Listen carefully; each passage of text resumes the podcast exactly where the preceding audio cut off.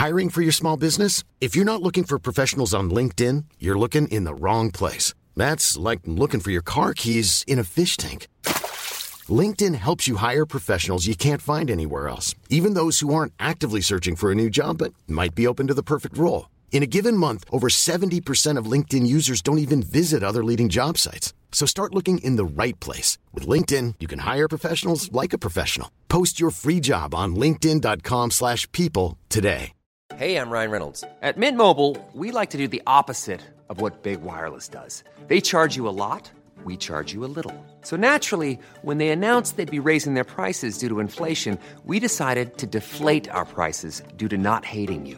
That's right. We're cutting the price of Mint Unlimited from $30 a month to just $15 a month. Give it a try at mintmobile.com slash switch.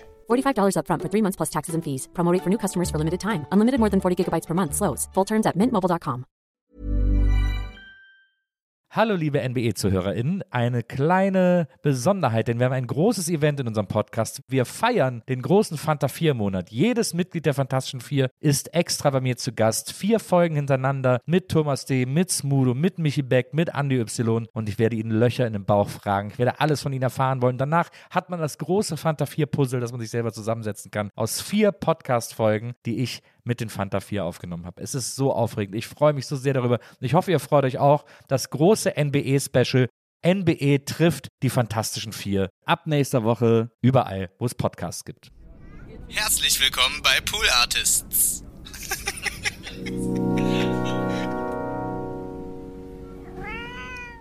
Meine eine große Haschkeks-Geschichte, die ich habe in meinem Leben, war eben in der 10. Klasse Klassenfahrt nach Essen zum Musical zu Starlight, Starlight Express. Express. Bochum ja, das ist lustig, dass du schon weißt, wo es, wo es dann war. Und natürlich den Anfängerfehler gemacht, auf der Busfahrt hin die erste Hälfte vom Keks gegessen, dort gemerkt, irgendwie, ich spüre ja gar nichts, ja. die zweite Hälfte ja, reingefahren. Ja. Und dann kam Elektra auf Rollstuhlen raus und ich habe schreiend gelacht. Eins, zwei, eins, zwei, drei, vier. Diese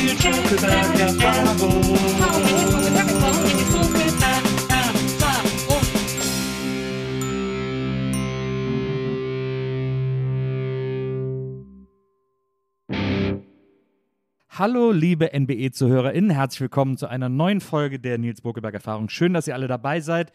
Und ich habe heute einen wirklich, muss man ja sagen, legendären Gast hier in der Nils Vogelberg Erfahrung. Wow. Denn er ist nicht nur ein wahnsinnig schlauer Autor, ein intellektueller Welterklärer und Deutschlands attraktivster Volkswirt, sondern er ist auch derjenige, der bisher den Rekord hält für die längste NBE-Folge von allen. Und da sind wir doch mal gespannt, ob wir diesen Rekord heute einstellen. Herzlich willkommen, Friedemann Karich. Hallo, vielen Dank für die erneute Einladung in den Recall gerutscht. Schön, dass du wieder da bist. Ich habe mich tierisch gefreut, dass wir uns nochmal hier zusammensetzen. Ich auch. Weil wir ja, äh, wir haben ja letztes Mal, muss man wirklich sagen, nachdem wir so ein bisschen dein Leben abgerissen haben, haben wir einen vollumfänglichen Weltlageabriss gemacht eigentlich. Mindestens. Wir haben, wie man bei uns sagt, das Universum leer gequatscht. Ja. Da ist jetzt nichts mehr drin. Wenn ihr euch wundert, ist alles oder alles hier verlabert. Ja, ich habe tatsächlich heute Morgen als Vorbereitung sozusagen, damit ich nicht allzu viel gleiches Zeug erzähle, weil meine Freunde und Freundinnen wissen, ich neige dazu, vor allem unter Weißwein-Einfluss, mich ich vielleicht auch. zu wiederholen mit ich den auch. mehr oder weniger guten Geschichten. Weißt du, wenn sie einmal funktionieren, man hat halt zehn gute Geschichten und so. Genau, ja. und dann hat man noch so fünf gute Zitate und drei, die man erfunden hat, aber Oscar Wilde zuschreibt. Wusstest du übrigens, da fällt mir ein, das habe ich zuletzt mit der größtmöglichen Bestürzung erfahren. Es gibt auch diesen Gag, dass John Lennon in einem Interview gefragt wurde, ob Ringo Starr der beste Drummer der Welt wäre. Und John Lennon hat dann gesagt, er ist nicht mal der beste Drummer bei den Beatles. Mhm. Und ich habe vor kurzem gelesen, dass das nicht nie so gefallen oh ist, dieses Zitat. Ich sag's aber nirgendwo und tu einfach trotzdem weiter. Vergesst so. es, ihr habt das jetzt gerade nicht gehört. Genau. genau. Ich glaube, es gibt eine Reihe von diesen Zitaten, aber die werden wir heute nicht besprechen. Genau, ja. und dann habe ich unsere erste von vielen Episoden, die noch folgen werden, ja. ähm, nochmal angehört. Und da ist mir schon ehrlich gesagt aufgefallen, also wie soll ich das elegant ausdrücken? Ich bin dann schon irgendwann unter gewissem Einfluss schon ins Labern gekommen, einfach, ja. was ja auch vielleicht Teil des Konzeptes so war und uns ja irgendwie gefallen hat. Aber ich verspreche heute, wer die erste Episode gehört hat, denkt, ey, jetzt ist er schon wieder da und glaubt, er hat es verstanden und gibt es weiter, die einzig wahre Weisheit. Es wird nicht so lang und nicht so ausufernd wie letztes Mal. Und wer die andere Episode noch nicht gehört hat, geht jetzt bitte zurück und hört sie erstmal. Genau. Aber ich, also äh, ich muss auch sagen, äh, schon wieder, das stimmt natürlich auch überhaupt nicht. Es war ja eine fantastische, eine fantastische Episode, in der wir, wie gesagt, in der wir, man muss, manchmal muss man einfach auch alles besprechen meine Redaktion hat sich heute was für uns beide ausgedacht. Aber bevor wir dazu kommen, oh wollte ich erst nochmal mit dir, ich glaube, du warst vor zwei Jahren oder so hier, kann das sein? Ja, ne? irgendwie so ein, zwei Jahre muss das her gewesen sein. In der Zwischenzeit viel passiert. Ihr wart nominiert, äh, Samira und du, für euer Buch für den Deutschen Sachbuchpreis. Mhm habt ihr nicht gewonnen, weil den nie äh, Bücher mit Frauenbeteiligung gewinnen. Und, ja, also an Traditionen muss man festhalten, Leute. Wo kommen wir denn dahin? Wenn ich das vorher gewusst hätte. Aber gut, ja. dazu. Und du hast jetzt, du hast auch in der, du hast die Zeit genutzt, einen neuen Roman zu schreiben. Ich finde das ja so, ich finde das so wild bei dir, dass du Sachbücher und Romane gleichermaßen einfach schreibst und rausballerst und da gar keine, wie, weil ich ich zum Beispiel tue mich wahnsinnig, ich würde eigentlich auch gerne einen Roman schreiben, aber bleib dann immer bei so irgendwelchen Erlebnissachbüchern hängen oder so. Ist das schon fast ein Roman? Ja. Ein Erlebnissachbuch. Behaupte sehr auch immer viel. Sehr schönes Genre. Ich, ich möchte auch noch Erlebnissachbücher schreiben. Wie Erlebnisgastronomie oder Erlebnispark. Ja, genau. Ja, es passiert was. Aber ich, aber der, so, so ein Roman zu schreiben ist ja der große, ist ja der große Wunsch, glaube ich, eines jeden Autors, einer jeder Autorin oder zumindest der meisten, die denken immer so, ja, ich habe da diese Viele, Idee. Ja. Mhm. Du hast das ja mit Dschungel dann schon äh, äh, vorgelegt und hast jetzt einen äh, Roman geschrieben, der jetzt, ich weiß nicht, wann diese Folge erscheint, aber Ende August äh, rauskommt. Der heißt Die Lügnerin. Mhm. Eine Frau in einer Privatklinik behauptet, ich kann so gut lügen, dass alles, was ich erzähle, wahr wird. Mhm. Da habe ich erstmal gedacht, ist ja so wie ich zu mir selbst. also so Selbstbetrug ist, äh, funktioniert immer. Ich kann mir so lange Sachen einreden, bis ich selber glaube. Passieren sie dann auch? Manchmal, manchmal ja. schon, ja. Manchmal ja, manchmal nicht, aber dann kann man es sich trotzdem so zurechtbiegen, dass man denkt, es wäre passiert. Es hätte eigentlich passieren sollen. Die gerechte Ordnung der Dinge hätte es, es passieren auf, lassen. Ja, es ist auf eine Art passiert worden sein. so Fantastischer Futur plus Quamperfekt 7. Aber dann ist es in diesem Roman wohl so, dass dann, sie hat so eine Therapeutin und die fängt dann mhm. durch diese Geschichten von dieser Frau langsam an, an der eigenen Sicht auf die Welt zu zweifeln, weil diese Lügnerin eben so verführerisch gut erzählt. Mhm. Gut ähm, zusammengefasst. Warum? Warum hast du das? Warum, was, wo kam diese Geschichte aus dir her? Und warum eigentlich nicht? du hast ja schon so ein paar Stichwörter genannt. Also man kann natürlich, wenn man einen Roman schreibt, das ist irgendwie so ein großes Projekt, dass man irgendwo in der Mitte der Arbeit völlig vergisst, warum. Also mhm. es, es, geht einfach nicht anders. Man, man lässt irgendwie auch los, man muss auch loslassen, glaube ich, damit es halbwegs okay wird am Ende. Man darf nicht zu sehr so ein Ziel verfolgen und so einen Zweck. Man kann, muss damit natürlich reinstarten, das ist, glaube ich, schon ganz gut. Und man muss es am Ende auch wieder irgendwie einfangen und sagen, ach, dafür habe ich es gemacht. Aber zwischendurch verliert man sich. Und ich habe auch zwischendurch, ich glaube, das ist auch das Schönste an dem Beruf, sich Geschichten ausdenken zu dürfen auf der Strecke. Die Geschichte übernimmt und die Figur ja. übernimmt und die Idee übernimmt. Und diese Figur von, von Clara, die, die Lügnerin, und deswegen hat, trägt der Roman auch den kreativen Titel Die Lügnerin. eine Frau geht die lügt. Mm, die ist natürlich eine, sehr starke Figur auf eine Art, auch wenn sie am Anfang gar nicht so, sie ist gar nicht so Felix Krull Hochstapelei schillernd, sie ist auch keine krasse Trickbetrügerin, sie ist eher so ein bisschen Misfit, aber sie ist natürlich in ihrer Lügenkraft und dann auch in zumindest der Behauptung, dass ihre Lügen wahr werden, ist sie natürlich eine, irgendwie eine starke, interessante Figur. Und der habe ich mich gerne überantwortet und habe gesagt, ich folge ihr jetzt einfach mal, was da passiert. Also, ja. um dieses Warum zu beantworten, musste man eigentlich sie befragen. Ich finde auch über Romane reden. Bei dir mache ich es gerne. Oft denke ich, wieso? Weil deswegen schreibe ich es ja da rein in das Buch, kann ja jeder kaufen oder mich nett fragen, dann kriegt er, er oder sie ein Exemplar. Weil eigentlich sollte man die Figuren irgendwann mal befragen. Kann man nicht machen. Gedankenexperiment Ende. Natürlich hat mich genau das interessiert, was du eben auch schon angesprochen hast. Die Tatsache, dass wir einerseits in unserer Kultur und Gesellschaft heute wie auch schon vor 2000 Jahren die Lüge als etwas ganz klar absolut Schlechtes, mhm. zu vermeidendes, sanktionierendes, falsches, vielleicht sogar böses ansehen, dass es sehr viel Verhandlung und Moral und zehn Gebote und so weiter Kant und so alle alle implizieren ja mindestens, du sollst nicht lügen, lügen ist schlecht. Gleichzeitig macht es jeder. Mhm. Jeden Tag und auch zu sich selbst. Und diesen, diesen Korridor dazwischen, warum machen wir das eigentlich? Warum ist die Lüge vielleicht auch super wichtig für uns Menschen? Was bezwecken wir damit? Den wollte ich sozusagen einer Figur übertragen, damit sie diesen Konflikt ausficht. Ja. Fechtet? aus aus äh, Plus fechten wird. sie ausgefechtet haben worden werden sein wird. Hast du, kennst du viele Lügner? Kennst du viele Menschen, die lügen? ich habe ein paar ganz hervorragende LügnerInnen im Freundeskreis. Ja. Da verschwimmt ja auch, wenn man gut miteinander ist, die Grenze zu GeschichtenerzählerInnen. Ja, ja. So, ich würde mich selber auch, ich sage selber, ich lüge ziemlich viel. Allermeistens sind es weiße Lügen oder nennen wir sie mal regenbogenfarbene Lügen. Also die, man unterscheidet ja, die weiße Lüge ist ja die, die jemand was Gutes tut oder mit der man was Gutes Ja. bezweckt. Also ist alte. Da, der Weihnachtsmann war da. Zum Beispiel, Ja. ja. Die ist schon vielleicht so ein bisschen angegraut, wenn man natürlich das Konzept des Weihnachtsmannes und Lügen an Kinder hinterfragen könnte. Aber das klassische moralphilosophische Experiment ist, glaube ich, oder die Frage wäre, du bist im Nationalsozialismus und du hast einen jüdischen Menschen bei dir versteckt und die Gestapo klopft und sagt, haben sie einen Juden bei sich? Mhm. Darfst du lügen? Mhm. So ist es unter den Umständen erlaubt. So, ich Mhm. glaube, da wären wir uns alle relativ einig, Ja. aber es ist eine Lüge.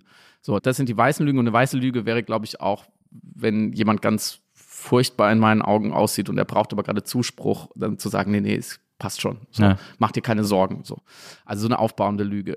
Das ist ja das eine und dann gibt es ja so ein bisschen, ich glaube, blaue Lüge heißt, wenn du lügst, um eine Gruppe zusammenzuhalten, wenn du sagst, wir schaffen das zusammen, obwohl du denkst, so, uh, das wird ganz schön knapp, Ja. dann ist es, glaube ich, eine blaue Das Lüge. nennt sich blaue Ich Lüge. glaube, es heißt blaue Lüge, das findet man auch oft im politischen. Donald Trump ist ein Meister der blauen Lüge. Der Ja. lügt, um seinen Leuten zu sagen, wir gehören zusammen. Ja, die anderen sind schuld. So. Obwohl er vielleicht weiß, dass es nicht stimmt. Oder seine Leute auch wissen, dass es nicht stimmt. Und dann gibt es natürlich die schwarzen Lügen, wie die schwarze Magie, die wirklich zu deinem eigenen Vorteil gereicht. Und ich würde sagen, um auf deine Frage zu antworten, ich kenne viele Leute, die sind so weiße LügnerInnen oder bunte LügnerInnen, die lügen, damit das Leben ein bisschen schöner ist. Weil, wenn man eine Geschichte erzählt, man übertreibt vielleicht ein bisschen, dann ist es ja streng genommen vielleicht auch schon eine Lüge, aber man will ja was Gutes. Naja. Man will Leute unterhalten. Oder man will jemandem ein gutes Gefühl geben. Oder man will eine Botschaft rüberbringen. Und wir beide sind ja irgendwie auch auf eine Art professionelle Lügner, könnte Ja. man sagen. Oder? Weil nicht alles, was wir hier vor diesen Mikros erzählen, stimmt, aber es hat keinen bösen Zweck. Ich, also da musst du, kannst du nur nicht. für dich sprechen. Bei mir stimmt alles, was ich jetzt sage. ja, und was hat, also John Lennon, wer dieses Zitat erfunden hat, Ja. weil es war eigentlich auch eine, was ist es für eine Art von Lüge? Ich finde eigentlich auch eine weiße Lüge, weil es ist Mindestens so eine bunte. lustig. Ja, und es Genau. passt halt auch zu 100% zu, Exakt. zu John Lennon, wie er so drauf war. Ich hatte mal eine Freundin, die hat total viel gelogen. Mhm. Ich habe aber alles geglaubt, was sie gesagt hat. Und auch wenn sie mir dann gesagt hat, dass es eine Lüge war, fand ich es mega witzig. Also so, es war nie was Schlimmes, Mhm. ging es nie um einen Vertrauensmissbrauch, äh, mit Vertrauensmissbrauch oder so, sondern sie hat mir irgendwie andauernd über irgendwelche Sachen erzählt, die äh, welche Häuser von Hollywood-Stars gekauft worden seien in ihrer Straße. Das war alles und, ausgedacht. Und sie könnte mir das auf dem Mietvertrag beweisen und so lauter solche Geschichten hat die andauernd erfunden. Ich hab's aber, ich hab's immer wieder geglaubt und ich fand es immer wieder witzig, wenn ich, wenn ich gecheckt habe. Ich weiß bis heute nicht, welche Geschichten davon stimmen und welche nicht. Warum hat sie das getan? Weil sie irgendwie, weil sie so jemand war, die einfach für Geschichten gelebt hat und die einfach wollte, dass, dass man immer was Tolles erzählen kann. Ich fühle so mit dieser Es Person. war toll. Ja, es war Ich toll. habe mir das ein bisschen abgewöhnt, bewusst, weil ich wollte einfach ehrlicher werden, generell ja. In den letzten Jahren und auch hatte auch ein bisschen mit dem Buch zu tun, weil ich halt sehr viel über Lügen nachgedacht habe, äh, na- natürlich.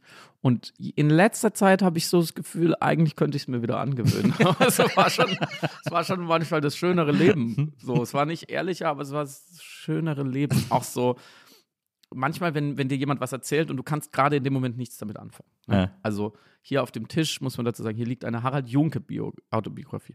So, ich finde, so, du hast die mir präsentiert, wenn ich jetzt gar nichts damit hätte anfangen können. Ja. Früher, der, der alte Lügenfriedemann hätte dann gesagt, ja, ich bin ja Harald Junke mal begegnet. und wenn du dann gesagt hast, echt krass, wann? Der Ja. ist doch schon dann und dann gestorben, Ja. dann hätte ich halt schnell eine Geschichte erfunden, dass er bei einem Auftritt und hat er mir den Kopf gestreichelt. Einfach um die Situation für uns beide befriedigend irgendwie aufzulösen und um nicht da zu sitzen und denken, wer ist Harald Junke? Ja. So. Und das ist natürlich irgendwie so ähnlich wie deine Freundin damals. Ich, ich kann verstehen, ich kann beide Seiten verstehen. Die Seite, die sagt, das, das kannst du nicht machen, das ist irgendwie, du verstellst dich ja auch, du zeigst ja dann gar nicht dein, dein wahres Ich. Du musst ja wohl auch in der Lage sein zu sagen, so, ich will damit nicht über Harald Junke reden, Pech. Ich kann aber auch verstehen, wenn man sagt, wieso ist das super? Du, du, das ist das soziale Gleitmittel der Interaktion, dass man, das ist wie, wie Höflichkeit. Meinst ja. auch nicht immer äh, guten Morgen. Manchmal ist ein Scheißmorgen. Schmeckt ja auch nicht immer. Naja. Absolut. Ja. Das, ich, ich finde das, ich finde äh, in einem gewissen, äh, ich finde das in einem gewissen Rahmen super. Ich bin, wie gesagt, ich bin, glaube ich, was manche Sachen betrifft, extrem leichtgläubig. Also nicht auf so eine naive Art, aber so, ich will auch immer alles glauben. So alles, was, tolle was funkelt. So, weil ich das, weil das das Leben schöner macht. Ähm, und äh, und ich, äh, mich enttäuscht das aber nie, wenn ich dann erfahre, dass es nicht stimmt, weil ich das, weil das für mich auch immer nur eine Wette ist, sowas zu glauben. So, wenn Geschichten so ganz seltsam sind. Ich glaube, die Welt wäre ein so viel besserer Ort, wenn mehr Menschen wären wie du. Ja. Wirklich, weil du hast manchmal bei so, manchmal ist mir auch wieder aufgefallen in der letzten Episode, du hast zum Beispiel darüber gesprochen, dass Sex für dich nie so schambehaftet war, sondern eher lustig und ein, eine große Spielwiese. Ja. Und dass du auch deswegen, das hängt so halb, glaube ich, miteinander zusammen, gar keine Eifersucht hast und dieses Besitzdenken in diesen. Und da habe ich mir wieder gedacht, so, der Nils ist eigentlich, das ist der nächste Mensch auf, auf dem Verarten. Wenn wir es schaffen, dass viele Menschen so nicht so denken, sondern so fühlen, ich glaube, denken, das kriegt man noch irgendwie hin, aber wirklich so fühlen oder auch gegenüber den Lügen und sagen, wieso ist doch eigentlich schöner mit so ein bisschen, egal, ob die jetzt die Wahrheit gesagt hat. Ich glaube, die Welt wäre irgendwie konfliktärmer, sagen wir es so. Ja. Nicht besser ist so eine Wertung, aber ja. es gäbe weniger Stress. Ja, es ist halt, also wie gesagt, ich glaube, es ist bei manchen Sachen einfach nicht nicht so wichtig und da ich ja äh, eine andere eine andere äh, Frau, mit der ich mal äh, kurze Zeit was hatte, die ich äh, in äh, München kennengelernt habe, die äh, hat mir damals gesagt, die, die, am allerbesten kann ich mich selbst belügen, also hat sie über sich gesagt. Und da habe ich, hab ich gedacht, Mensch, da ist so viel Wahres dran an diesem Satz, den klaue ich und sage den jetzt auch immer, deswegen habe ich es heute auch schon gesagt, ähm, weil ich finde, dass der passt. Aber deswegen, ich finde das ein tolles Thema für ein Buch. Ich finde das ähm, äh, ich, ich freue mich sehr, das dann jetzt auch demnächst mal lesen zu können. Ja, sehr ähm. gerne. Ich weiß natürlich nicht, man macht damit natürlich Erwartungen auf. Man sagt, ich habe ein Buch über eine Lügnerin geschrieben. Ich glaube, es ist ein bisschen anders, als man erwartet. Aber glaubst du, dass, äh, du hast es ja auch schon vorweggenommen, als du gesagt hast, es ist eben nicht Felix Krull und so das ist ja wahrscheinlich so eine Erwartungshaltung, die du viel bekommen wirst, wenn, wenn du Durchaus. interviewt wirst und so. Weil das, ich finde es auch immer etwas langweilig, wenn Schriftsteller über so die Genese, den Weg ihrer Ideen sprechen. Aber da ist es vielleicht ganz interessant. Ich hatte die Idee dazu tatsächlich vor zwölf Jahren, mhm. locker. Da habe ich noch in Köln gewohnt, also vielleicht sogar 13 Jahren oder so. Und dann habe ich es einmal da geschrieben. Da ging ja also noch gut. Da war noch alles super im Lot.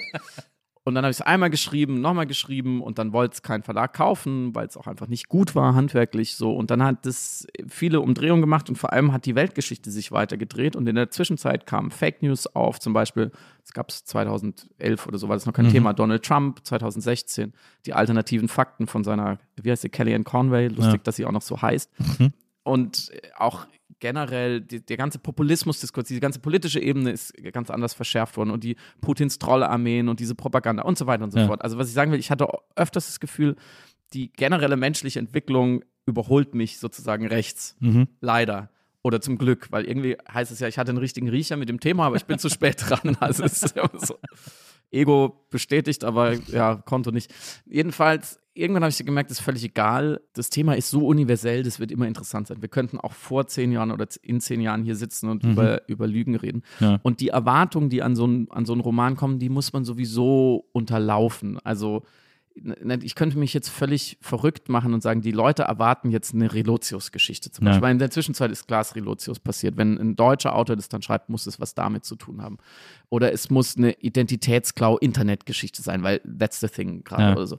Man macht das ja eh mal falsch oder nicht das, was die Leute erwarten. Deswegen habe ich das gemacht, worauf ich Lust hatte, was mein Verleger Carsten Kredel dann augenzwinkernd einen philosophischen James Bond genannt hat vergesst das bitte sofort wieder alle, weil es ist keine James Bond-Geschichte. Es ging einfach nur darum, sie reist unter anderem auch in ein Casino, um sich zu bereichern und es gibt eine richtige Handlung, weil ich, was ich nicht machen wollte, das kann ich schon sagen, was man nicht erwarten sollte oder kann, ist so eine deutsche Gegenwartsliteratur Berlin, alle sitzen so um einen Zustandsbeschreibung. So eine, genau, so ein Zustand, so ein Wabern, alle sitzen um so einen Altbau-Küchentisch, trinken Rotwein und küssen die Falschen.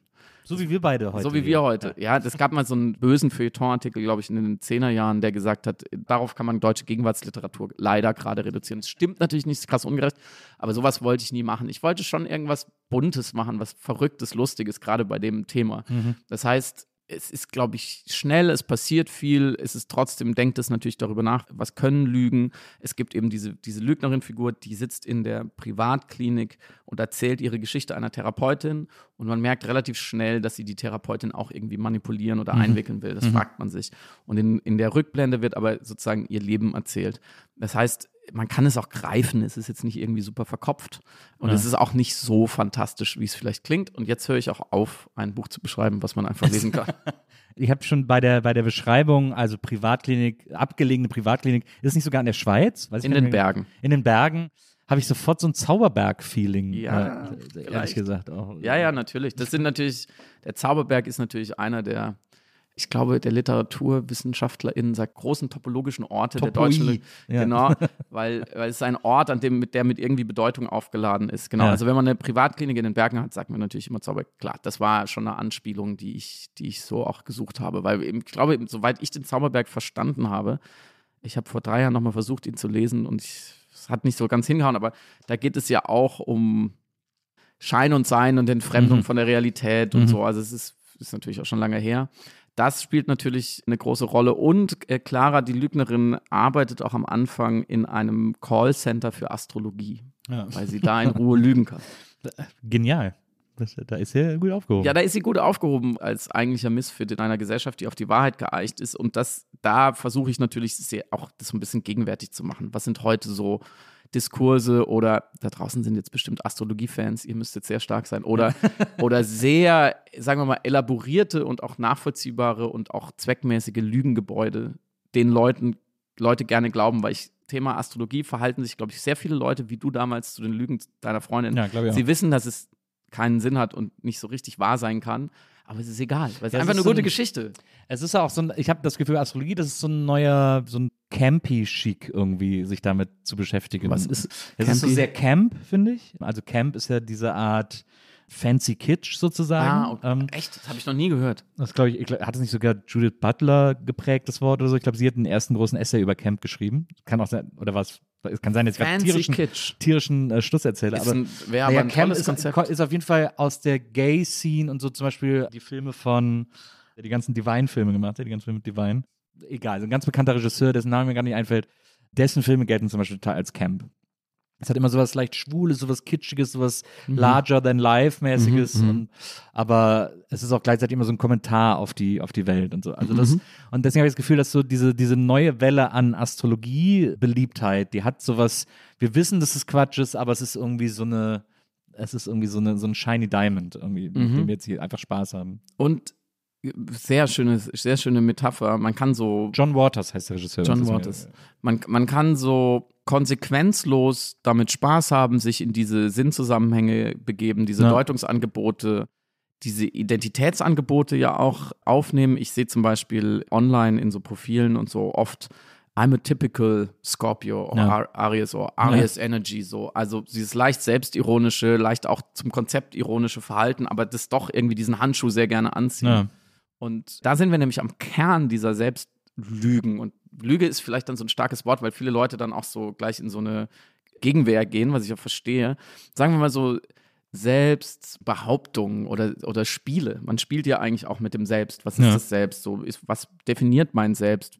So, wen ich date, wie ich aussehe, wen ich liebe, was ich arbeite oder vielleicht wann ich geboren wurde. Also in welchem angeblichen Tierkreis sein. Und dann ist mir natürlich auch irgendwie lieber, die Leute definieren sich über dieses sagen wir mal, Fantasy-Universum ja.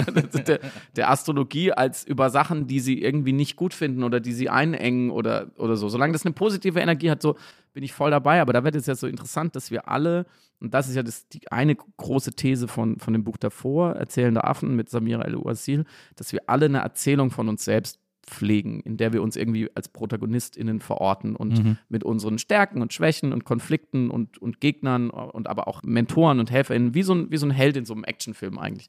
Und dafür, um das aufzustellen, brauchen wir natürlich eine ganze Reihe an Behauptungen und Schein und Geschichten und Metaphern, damit das irgendwie stimmig ist und uns gefällt, so, damit wir uns damit wohlfühlen. Das ist halt menschliche Identität. Menschliche Identität ist nie das, was wir wirklich sind, sondern das, was wir gerne hätten, was andere über uns denken. So, es ist ja auch immer ein Spiegelsystem und sozial hergestellt. Und deswegen ist natürlich so ein System, was genau richtig abstrakt und komplex ist, aber eigentlich auch wieder sehr klar zu greifen und zu quantifizieren wie Astrologie. Also es gibt zwölf Tierkreiszeichen und es gibt dann noch diese Aszendenten und es bemisst sich darüber, wann du geboren wurdest. Das heißt, du hast keine Verantwortung dafür. Das ist ein erster wichtiger Punkt. So, du wurdest da halt reingeworfen, jetzt musst du damit umgehen.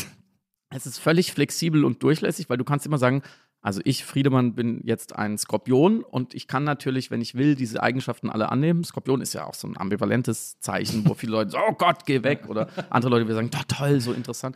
Aber ich kann dann auch sagen, ja, in den und den Punkten bin ich total Skorpion, aber ich kann sie auch ablehnen, ohne dass jemand sagt, nee, aber dann darfst du kein Skorpion mehr sein. Ich, es ist ja auch in sich total flexibel. Jeder versteht was anderes drüber, man kann endlos darüber diskutieren. Und meine Erfahrung ist, wenn man mit Leuten länger über ihre Sternzeichen und die Konsequenzen daraus diskutiert, wenn man das ernst nimmt, dann sind die Leute, die am meisten an Astrologie glauben, die ersten, die sagen, naja, aber es ist ja nur Astrologie. Ja. Also es birgt in sich schon wieder so ein Killswitch, so ein Notschalter. Wenn es zu ernst wird, dann kippen wir es wieder. Und deswegen ist es ein total tolles Beispiel dafür, wie Menschen mit großem Gewinn, und ich will es, wie gesagt, jetzt moralisch gar nicht bewerten oder so, aber mit großem Gewinn und Zweck und Fantasie, wenn man will, sich selbst, ich sag jetzt nicht, sagen wir betruppen. Ja, behumsen, ja. würde mein bester Kumpel sagen. Behumsen sich alle ein bisschen. Das ist, ich meine, im Endeffekt ist es auch nichts anderes.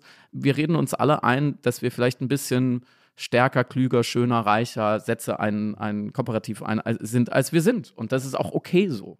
Ja. Ich fand es auch genial, dass dann die Astrologie ja irgendwann auch noch das, äh, das Konzept des Aszendenten eingeführt hat. Mhm. Und man sagt ja, man, je älter man wird, desto mehr wird man wie sein Aszendent. Also plötzlich kann ich auch noch so. eigene Eigenschaften, andere Eigenschaften annehmen. Das und das ist, aber alles immer noch innerhalb des Frames der Astrologie. Das ich. Ja. ich bin leider vage Aszendent vage, deswegen verändere ich mich mein Leben lang nicht mehr. Aber du bist ja schon gleich. der neue Mensch, wie ich, ich gerade gesagt habe. deswegen ist es ja, bleib wie du bist.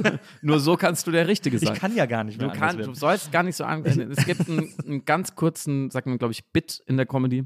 Ein Bit von einem Comedian, dessen Name mir jetzt nicht einfällt. Das ist natürlich sträflich, aber der, der steht einfach da und sagt, glaubt ihr an Astrologie? Und dann sagen sie, ja klar. Mhm. Sagt er, welches Sternzeichen bin ich? Und er schafft es in drei Sätzen, die Leute völlig aufs Kreuz zu legen.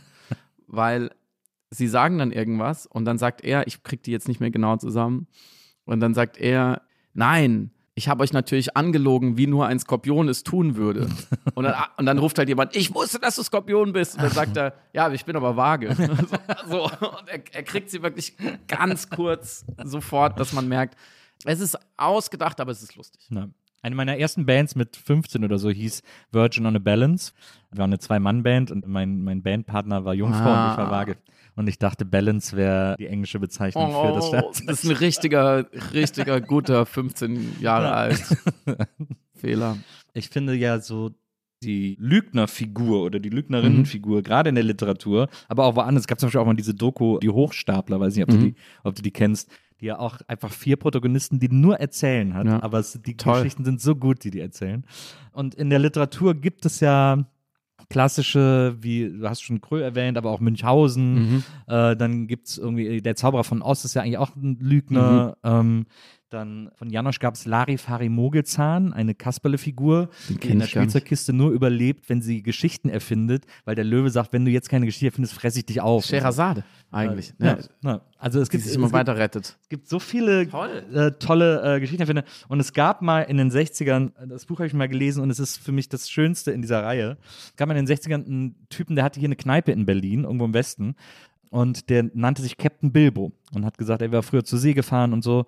Und äh, der hat mal seine Lebensgeschichte aufgeschrieben. Und du liest es und denkst, okay, hier muss einfach alles erstunken und erlogen sein, weil er irgendwie im Krieg kämpft, dann trifft er Picasso, dann baut er ein Haus, dann rettet er verschiedene Leute und so weiter und so fort. Es ist so herrlich ja. aufgeschnitten, dass es dass eine reine Freude ist. Sowas liebe ich auch. Das kann so eine, so eine schöne kreative Kraft haben. Und ich finde es dann auch nicht schlimm, wenn manche Leute das glauben, weil ja. es macht keinen Unterschied. Ja. Es passiert ja nichts Schlimmes. Ja. Kurzer Schlenker zu der Astrologie, da gibt es ja schon auch Ausformungen, wo es so ein bisschen, finde ich, so ein bisschen toxisch oder autoritär wird, dass die Leute denken, ich komme da nicht raus, weil, oder dass sie auch viel Geld dafür bezahlen, dass man, dass man so Kohle macht mit der Sehnsucht der Leute danach, dass das irgendwie stimmt. Das kann natürlich immer kippen. So, wenn er jetzt zwei Millionen Bücher verkauft hätte und in Talkshows gegangen wäre, dann hätte ich auch irgendwann gesagt, so, ja, dann mach wenigstens den zweiten Teil, ich, wie es wirklich war. Ja. Franz Beckenbauer, zweite Autobiografie, aber anders gefragt, wie arm wäre unsere Welt und das Leben, wenn keiner mehr lügen würde? Das ist auch eine Frage, der ich so im Roman nachgebe. Würden wir denn, wenn wir könnten und als Menschheit uns darauf einigen würden, würden wir denn sagen, jetzt Schluss mit Lügen? Ich ja. glaube, glaub, wir würden es keinen Monat aushalten. Die Leute würden sich den Kopf einschlagen und es wäre einfach eine sehr, sehr graue Olaf Scholzige Welt. Absolut. Wobei da auch die Frage ist, ob er nicht ein großer Lügner ist hinter dieser ganzen Bankdirektor-Fassade. Aber da sieht man dass, dass, sogar solche Leute lügen können. Ja, also auf so, jeden Fall. Man kann sogar Langeweile erlügen. Ja, ja, und das ist ja eine ganz perfide Taktik eigentlich. Ich tue so, als wäre ich so langweilig, dass mir keiner mehr zuhört. Das ja. hat er gut von Angela Merkel gelernt. Tatsächlich. Da fällt mir auch ein, eine meiner liebsten äh, Lügen im Film ist bei Fargo von den Coen-Brüdern. Ja. Steht am Anfang, this is based on a true story. Und das stimmt einfach nicht. Die haben es einfach nur hingeschrieben. Das ist eine tolle Lüge. Das ist eine sehr gute Lüge. Ja, das ist richtig gut. Na. Also ich freue mich sehr auf das Buch Die Lügnerin, ab Ende August, überall erhältlich. Jetzt kommen wir zu vermeintlich nicht gelogenen Dingen, denn meine Redaktion hat sich folgendes ausgedacht. Wir haben, wir haben, wie gesagt, den Zustand der Welt letztes Mal ausführlich beschrieben ja. und diskutiert und kommentiert und analysiert und äh, hast du nicht gesehen. Und wir haben es eigentlich gelöst. Wir haben es eigentlich gelöst. Es hat uns nur leider ich will nicht sagen niemand, aber nicht genug Leute zugehört. Es haben nicht genug zugehört, das stimmt. Deswegen müssen wir es schon wieder lösen. Denn in den letzten zwei Jahren ist natürlich auch wieder eine ganze Menge passiert, äh, was, wo sich niemand verantwortlich für gefühlt hat. Deswegen müssen wir beide wieder ran. Super Nils und sein Gehilfe Friedemann. Und deswegen hat meine Redaktion so wie ich das verstanden habe, die wichtigsten Schlagzeilen der letzten zwei Jahre oh. ausgedruckt, Gott. auf kleine Zettel geschrieben, uns in diese Schüssel gefüllt und wir können jetzt nacheinander Schlagzeilen ziehen wow. und überlegen, was da los war und ob man das lösen kann. Big Fun. Ja, hoffentlich. Außerdem muss man dazu noch erwähnen, dass du sehr schöne, sehr pinke NBE gebrandete Fingernägel hast. Die, die blättern immer ab, wenn ich Ukulele spiele, das ist immer so. First World Problems. Ich habe äh, neulich mal den Fehler gemacht, dass ich mir die mit Shellac habe ja. im Studio machen lassen, ja. nicht wissend, was genau Shellac ist. Ja. Wüsstet ihr, was das bedeutet? ich hatte mal so French Nails. Alter. Aber nur an zwei, aus so einem Gag vor mehreren Jahren, an so zwei Fingern machen lassen und das war richtig ätzend. Also, liebe männlich gelesene Person da draußen, wenn ihr in letzter Zeit vielleicht sozusagen das entdeckt, dass ihr sagt, ich möchte auch mal schön lackierte, farbig lackierte Fingernägel haben, das sieht so gut aus beim Nils, dann lasst euch gesagt sein, nicht mit Shellac, weil es zerstört wirklich die Nägel. Und es haben mir sehr viele Menschen auch gesagt, haben gesagt, was bist du völlig irre, das, das wird richtig schlimm. Und ich dachte, ach komm, wie schlimm kann es sein? Ja. Don't do it. es ist es nicht wert. Also. Das wollte ich nur noch sagen. Ja. Das war meine Schlagzeile der letzten wie, zwei wie Jahre. Es, aber wie hat es denn deine Nägel zerstört? Also sind die jetzt. Naja, du, ich muss es dann irgendwann so wegspachteln. Man ja. kann es natürlich vielleicht auch ein bisschen feiner machen und so wegpolieren lassen, wegschleifen lassen im Studio. Aber es ist einfach so krass mit dem, es reagiert so krass mit dem Nagel an sich, dass es so innen, es ist wie so ineinander verwachsen. Ja. Und du haust einfach sehr viel Nagel weg dabei, wenn du es dann wegholst. Und deswegen glaube ich, viele Leute, die das mit Shellac machen, machen das, weil sie eh immer Nägel gemacht haben wollen und dann immer einen, einfach neu draufkriegen. Ja. Aber meine Nägel sahen hinterher aus wie diese geriffelten Pommes. Wie heißen die? diese geriffelten Pommes? Pommes. Ach so. Diese Pommes, ah, die aber so. Diese, diese McCain. Diese, ja, genau, ja, ja, so. Also dachte, die Pommes, ich dachte, meinst die Pommes, das sind ja diese Gitterkartoffelsnacks so auch. dieser Snackbar. Ungefähr du, so auch, ja. ja. Beides, beides richtig, ja. Ich musste neulich mal zur Podologin wegen Nagelproblemen mhm. und ich war noch nie bei der Podologin und hab, war hatte so ein bisschen war so ein bisschen unsicher und das war die reizendste professionell gesundheitsdienstliche Person, der ich in meinem ganzen Leben dazu begegnet bin. Mhm. Weil dann äh, saß ich da und hat sie sich da irgendwie so um die Nägel gekümmert und dann, äh, sie hatte so einen, so einen russischen oder ukrainischen Akzent, sie heißt auch Olga mit Vornamen und dann äh, hat sie so, hat sie, war so eine Frau Mitte, Ende 50 und hat dann da irgendwie so rumgedoktort und dann hat sie zwischendurch immer zu mir hochgeguckt und hat sie irgendwann gesagt, ich kann sie nicht angucken, sie sind so schön. Oh. hat die ganze Zeit auch gelacht und so. Wow. Die war wahnsinnig niedlich. Das war ein tolles Erlebnis. Gib mir die Adresse. Bitte. Ja, mag ich. Mag ich. Brauche ich auch mal. Ja. So, du bist der Gast, du ah, darfst natürlich zuerst ziehen. Wie gesagt, ich weiß überhaupt nicht genau, was wir jetzt tun, aber mal gucken, ob das irgendwie so funktioniert. Hier ist wirklich eine dunkelblaue Schale. Ich darf das kurz beschreiben. Mit sehr vielen länglichen Zetteln, die so gefaltet sind, dass man nicht sieht, was draufsteht. Und sind alles Schlagzeilen. Also nur nochmal, bevor ich jetzt die erste auswähle und vorlese. Ja. Es sind echte Schlagzeilen aus den letzten zwei Jahren. Wir gucken jetzt Jona, unseren Producer, an. Ich weiß nicht, wie sehr du involviert warst in dieses Spiel. Gar nicht, okay. Er macht die Hör auf Geste. ja. Darf er nicht reden? Doch, er darf reden, aber man hört ihn nicht. Hört man dich? Ja, ein bisschen. Weil Wenzel hatte ja ein eigenes Mikro damals. Ja. Warum hast du keins? Ich bin noch neu. Ich muss, Ah. muss es sich erst verdienen. Er muss gute Sachen sagen. Wir werden dir einige Chancen Seine geben. dritte Aufnahme heute. Herzlichen Glückwunsch. Ich hoffe, es wird noch besser. Okay, also jetzt dann gucken wir mal. Ich nehme mal. Achso, das sind zwei. Die sind ineinander verwachsen. Ne? Und was machen wir damit, wenn ich sie vorgelesen habe? Dann müssen wir es wahrscheinlich irgendwie kommentieren oder, oder, oder lösen oder überlegen, was da los war. Irgendwie uns dazu verhalten. Ja. Oh, willst du noch einen Schluck Wein? Ich bin schon dabei. Die He- Headline aus der FAZ am 30. Januar 2023 lautet: Verlassene Singles können Kakerlaken nach dem Ex benennen und verfüttern lassen. Erstmal Classic, Classic FAZ. Ja, klar. Das weiß man wieder, warum man die Zeitung abonniert hat. Hättest du ein paar Exen, die Geschichten-Ex wohl nicht, wo du wüsstest, okay, die wären gut für diese Dienstleistung, weil Ehrlich du gesagt, hast sie. ehrlich gesagt nicht. Ich bin eigentlich immer im Guten auseinandergegangen, beziehungsweise nicht immer gut auseinandergegangen, aber eigentlich immer ungern auf eine gewisse Art. Also auch wenn ich Auch wenn du gegangen auch wenn ich gegangen bin, auch wenn ich es beendet habe, habe ich immer gedacht, ach, tut mir, es tut mir einfach wahnsinnig leid. Und deswegen äh, hätte ich es manchmal lieber nicht beendet. Er ist der neue Mensch. er geht aus Beziehung und sagt, es tut mir halt wahnsinnig leid. Aber hast du das, hast du, hättest du Exen, Nee. nachdem du Kakerlaken benennen würdest? Ich bin so, ich weiß, es wird jetzt ein bisschen langweilig und selbstberäuchternd, aber es ist einfach so, man soll nicht lügen. Ich übe mich in radikaler Ehrlichkeit, auch in diesem Podcast. Ich habe tatsächlich, ich, ähm, ich bin so die Green Flag in dieser Hinsicht, weil man sagt ja, Typen, gerade Typen, aber insgesamt Menschen, die mit ihren Exen so schlecht über ihre Exen reden, sagen, die toxische Alte oder keine Ahnung, ähm, und, und die so gar keinen Kontakt mit der haben oder schlimmer noch in einem Rechtsstreit liegen oder so, das ist ein krasser Red Flag, soll man nicht daten. Ich bin mit zwei von meinen drei Ex-Freundinnen, die ich auch wirklich so nennen würde, weil wir lange zusammen waren jeweils, noch sehr gut befreundet. Ja. Sehr, sehr eng und sehr wertschätzend und vertrauensvoll. Und es hat gar nicht so, es war gar nicht so ein schmerzhafter Prozess oder so. Es war einfach so, ey, wir finden uns doch voll gut. Also wa- warum nicht? Klar, und da hat man mal mehr, mal weniger Kontakt und dann gibt es vielleicht jemand Neues und so, dann muss man das erstmal verdauen. Aber insofern, ich hätte, nee, ich hätte viele andere Leute, die Ja. ich gerne als Kakerlake benennen und verfüttern lassen würde. Das gehört aber nicht hierhin. Aber ich finde, ich habe auch so, ich habe mal eine Zeit lang, ich fand es dann, also es ist ein Satz, der Beziehungen verunsichern kann, aber ich habe eigentlich lang immer gesagt, ich könnte a- aus dem Stand mit jeder meiner Ex-Freundinnen sofort wieder zusammen sein und wüsste, es wäre irgendwie okay. Das kann ich nicht. Ne? Nee, für mich war das dann schon immer eine sehr klare Zäsur. Ich mochte Aber- die irgendwie alle. Aber das hat das hat's für mir aber auch erst möglich gemacht, so befreundet zu sein. ja. So das Gefühl, das war, das hat angefangen, das war gut, es hat gedauert, das war gut, es hat aufgehört, das war gut. Jetzt muss was anderes kommen. ja. Also, es ist auch super hypothetisch, meine Behauptung. Wenn du eine Ex von Nils Vogelberg bist und das hier hörst, melde dich. aber ich habe irgendwie, ich hatte für alle immer noch einen Platz in meinem Herzen übrig. Und das ist So, schön. Ja. Ja, das kann ich sehr gut nachvollziehen. Weil das dieses auf Blut und, und Hass irgendwie auseinandergehen und so, das, da frage ich mich immer, wie kann das so weit kommen? Also dann, also ich verstehe schon, wie es so weit kommen kann, wie auch der Mensch funktioniert, dass man so wütend aufeinander ist und so, aber irgendwie schmälert das ja auch alles, was davor passiert ist. Ja, es ist hochgradig widersprüchlich. Ja.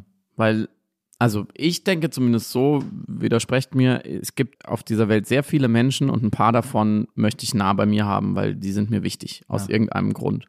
Und dann gibt es ganz wenige, die will ich ganz weit weg von mir haben. Warum sollte jemand aus dem einen Pool in den anderen rüberspringen? Dazu muss er ja irgendwas ganz Schlimmes gemacht haben. Ja. Und solange nicht etwas ganz, ganz Schlimmes vorgefallen ist, why? Ja. Bleibt die ja in dem Pool grundsätzlich. Ja, finde ich. auch. Okay. Gut, ich finde, wir haben es wir haben's, haben's äh, perfekt gelöst. Das heißt, jetzt ziehe ich mal hier eine- Weltgeschichte mal wieder abgehakt. Wie eine PowerPoint, Folie für Folie. So.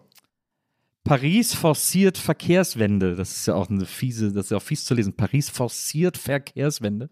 Auf dem Weg zur autofreien Innenstadt. Visionmobility.de, 31.03.2023. Sehr später Artikel über die Pariser Verkehrswende, aber wir haben sie ja alle die letzten Jahre beobachtet und das ist ja schon etwas, was auch nicht nur im Vergleich mit Berlin, sondern auch so im weltweiten Vergleich eine sehr, finde ich, beeindruckende Performance von Politik war, was da in Paris passiert ist, mhm. weil die Oberbürgermeisterin gesagt hat, ich mache jetzt eine Fahrradstadt draus und mir ist das auch erstmal scheißegal, ob ihr meckert oder nicht. und dann hat es gemacht und plötzlich finden es alle geil. Auch die, die vor, also zum Teil auch Leute, die vorher mhm. gemeckert haben. Das ist ja, und das ist ja eigentlich etwas wie, also wir reden jetzt natürlich gleich über äh, autofreie Innenstadt und so, aber das ist ja eigentlich der Wunsch danach, wie Politik gemacht mhm. werden müsste, mhm. oder? Mhm. Weil jetzt, wir hatten jetzt vor ein paar Tagen dieses Olaf Scholz-Zitat, das herumgegangen ist, wo er gesagt hat, er will Politik immer so machen, dass er damit jede Volksabstimmung gewinnen würde. Mhm. Und das ist ja das Gegenteil eigentlich von Politik. Oder zumindest. Oh, da machst du ein sehr, sehr gutes, spannendes Thema für mich auf, was aber dann vier Stunden dauern kann. Nein, völlig richtig, weil wir auch äh, in, der, in unserem ersten Gespräch hier haben wir ja sehr lange auch über die Klimakrise und vor allem auch darüber gesprochen, was kann man tun. So, ja. Und da war ich gerade so sehr drin, gedanklich, wo liegt eigentlich die Wurzel des Problems und was bedeutet das für unsere nächsten Schritte damit. Damals habe ich ja die These aufgestellt, die ich auch immer noch unterstreichen würde. Die Klimakrise ist kein ökologisches und kein politisches Problem, sondern ein ökonomisches Problem. Sie entsteht dadurch, dass Wirtschaften mit fossilen Energien so krass lukrativ ist und Weltzerstören mhm. einfach nicht genug sanktioniert wird, sodass Leute immer weiter Geld damit verdienen, anstatt Geld damit zu verdienen, die Welt nicht kaputt zu machen oder sie vielleicht zu bewahren. Absolut. So, Vergleich Ölindustrie versus Solarindustrie, um das platteste Beispiel zu nehmen. Ja. So.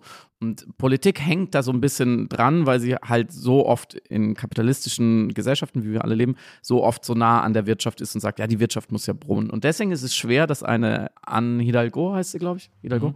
genau, in, in Paris, dass so jemand mal an irgendwo an eine Machtposition kommt, wo er sagt, es ist mir jetzt alles wurscht, ich mache das jetzt mal so, wie es eigentlich für die Menschen sein sollte und mhm. nicht für die Wirtschaft oder für das bisherige Systeme weiter entstehen. Und die hoffnungsvolle Botschaft ist ja auch aus diesem Beispiel, wie auch aus meiner These, das Problem ist menschengemacht, dann können wir es auch ändern. Weil was Menschen gemacht haben, können wir immer ändern. Ja. So, es gibt gewisse Probleme auf dem Weg dahin, aber an sich, wir sind noch nicht ganz verloren. So, und du, du hast völlig recht, das ist ein tolles Beispiel dafür, was Politik auch sein kann. Ich würde sogar noch mitgehen und erhöhen, wie Politik verdammt nochmal eigentlich sein sollte. Absolut. In, indem sie nämlich sich von allen Seiten betrachtet, wie ist der Ist-Zustand, was, wie können wir den verbessern in den Soll-Zustand, wir machen es und fertig. Genau. So ohne jetzt autoritär durchzuregieren, aber in, in, dem, in dem Fall ist es ja allen klar und es gibt natürlich immer eine laute Minderheit gegen alles, das ist auch okay, es ist eine gesunde Demokratie. In Berlin wiederum ist es genau andersrum gelaufen. Da hat die laute Minderheit der militanten AutofahrerInnen dafür gesorgt, dass viele gute Entwicklungen in hinsichtlich autofreiere Innenstadt unter Rot-Grün jetzt wieder zurückgedreht werden. Stichwort Friedrichstraße. Und vor allem, was noch viel schlimmer ist, dass unfassbar viel Energie über diese, diesen Streit irgendwie ja. verpufft, wo wir doch echt auch über andere Sachen reden können. Und deswegen ist natürlich eine Schlagzeile, die mich freut oder eine Entwicklung, die mich sehr freut und wo man immer natürlich immer wieder hofft, ah, irgendwo ganz viele BürgermeisterInnen auf der Welt gucken sich das an und sagen, hey, so, ah, okay, ja. geht's. Ich weiß jetzt nicht, ich, ich kenne mich jetzt in dem speziellen Thema zu wenig aus, um, um so wie du sagen zu können, ja, und am Ende hat es allen gefallen. Also das ja. weiß ich gar nicht, aber ich möchte, dass es allen gefallen hat. Also allen, allen gefällt es nie, aber es hat auf jeden Fall mehr Leuten gefallen, als vorher noch, als die, die es vorher noch für eine gute Idee gehalten haben. Und ähm, das ist ähm, sicher.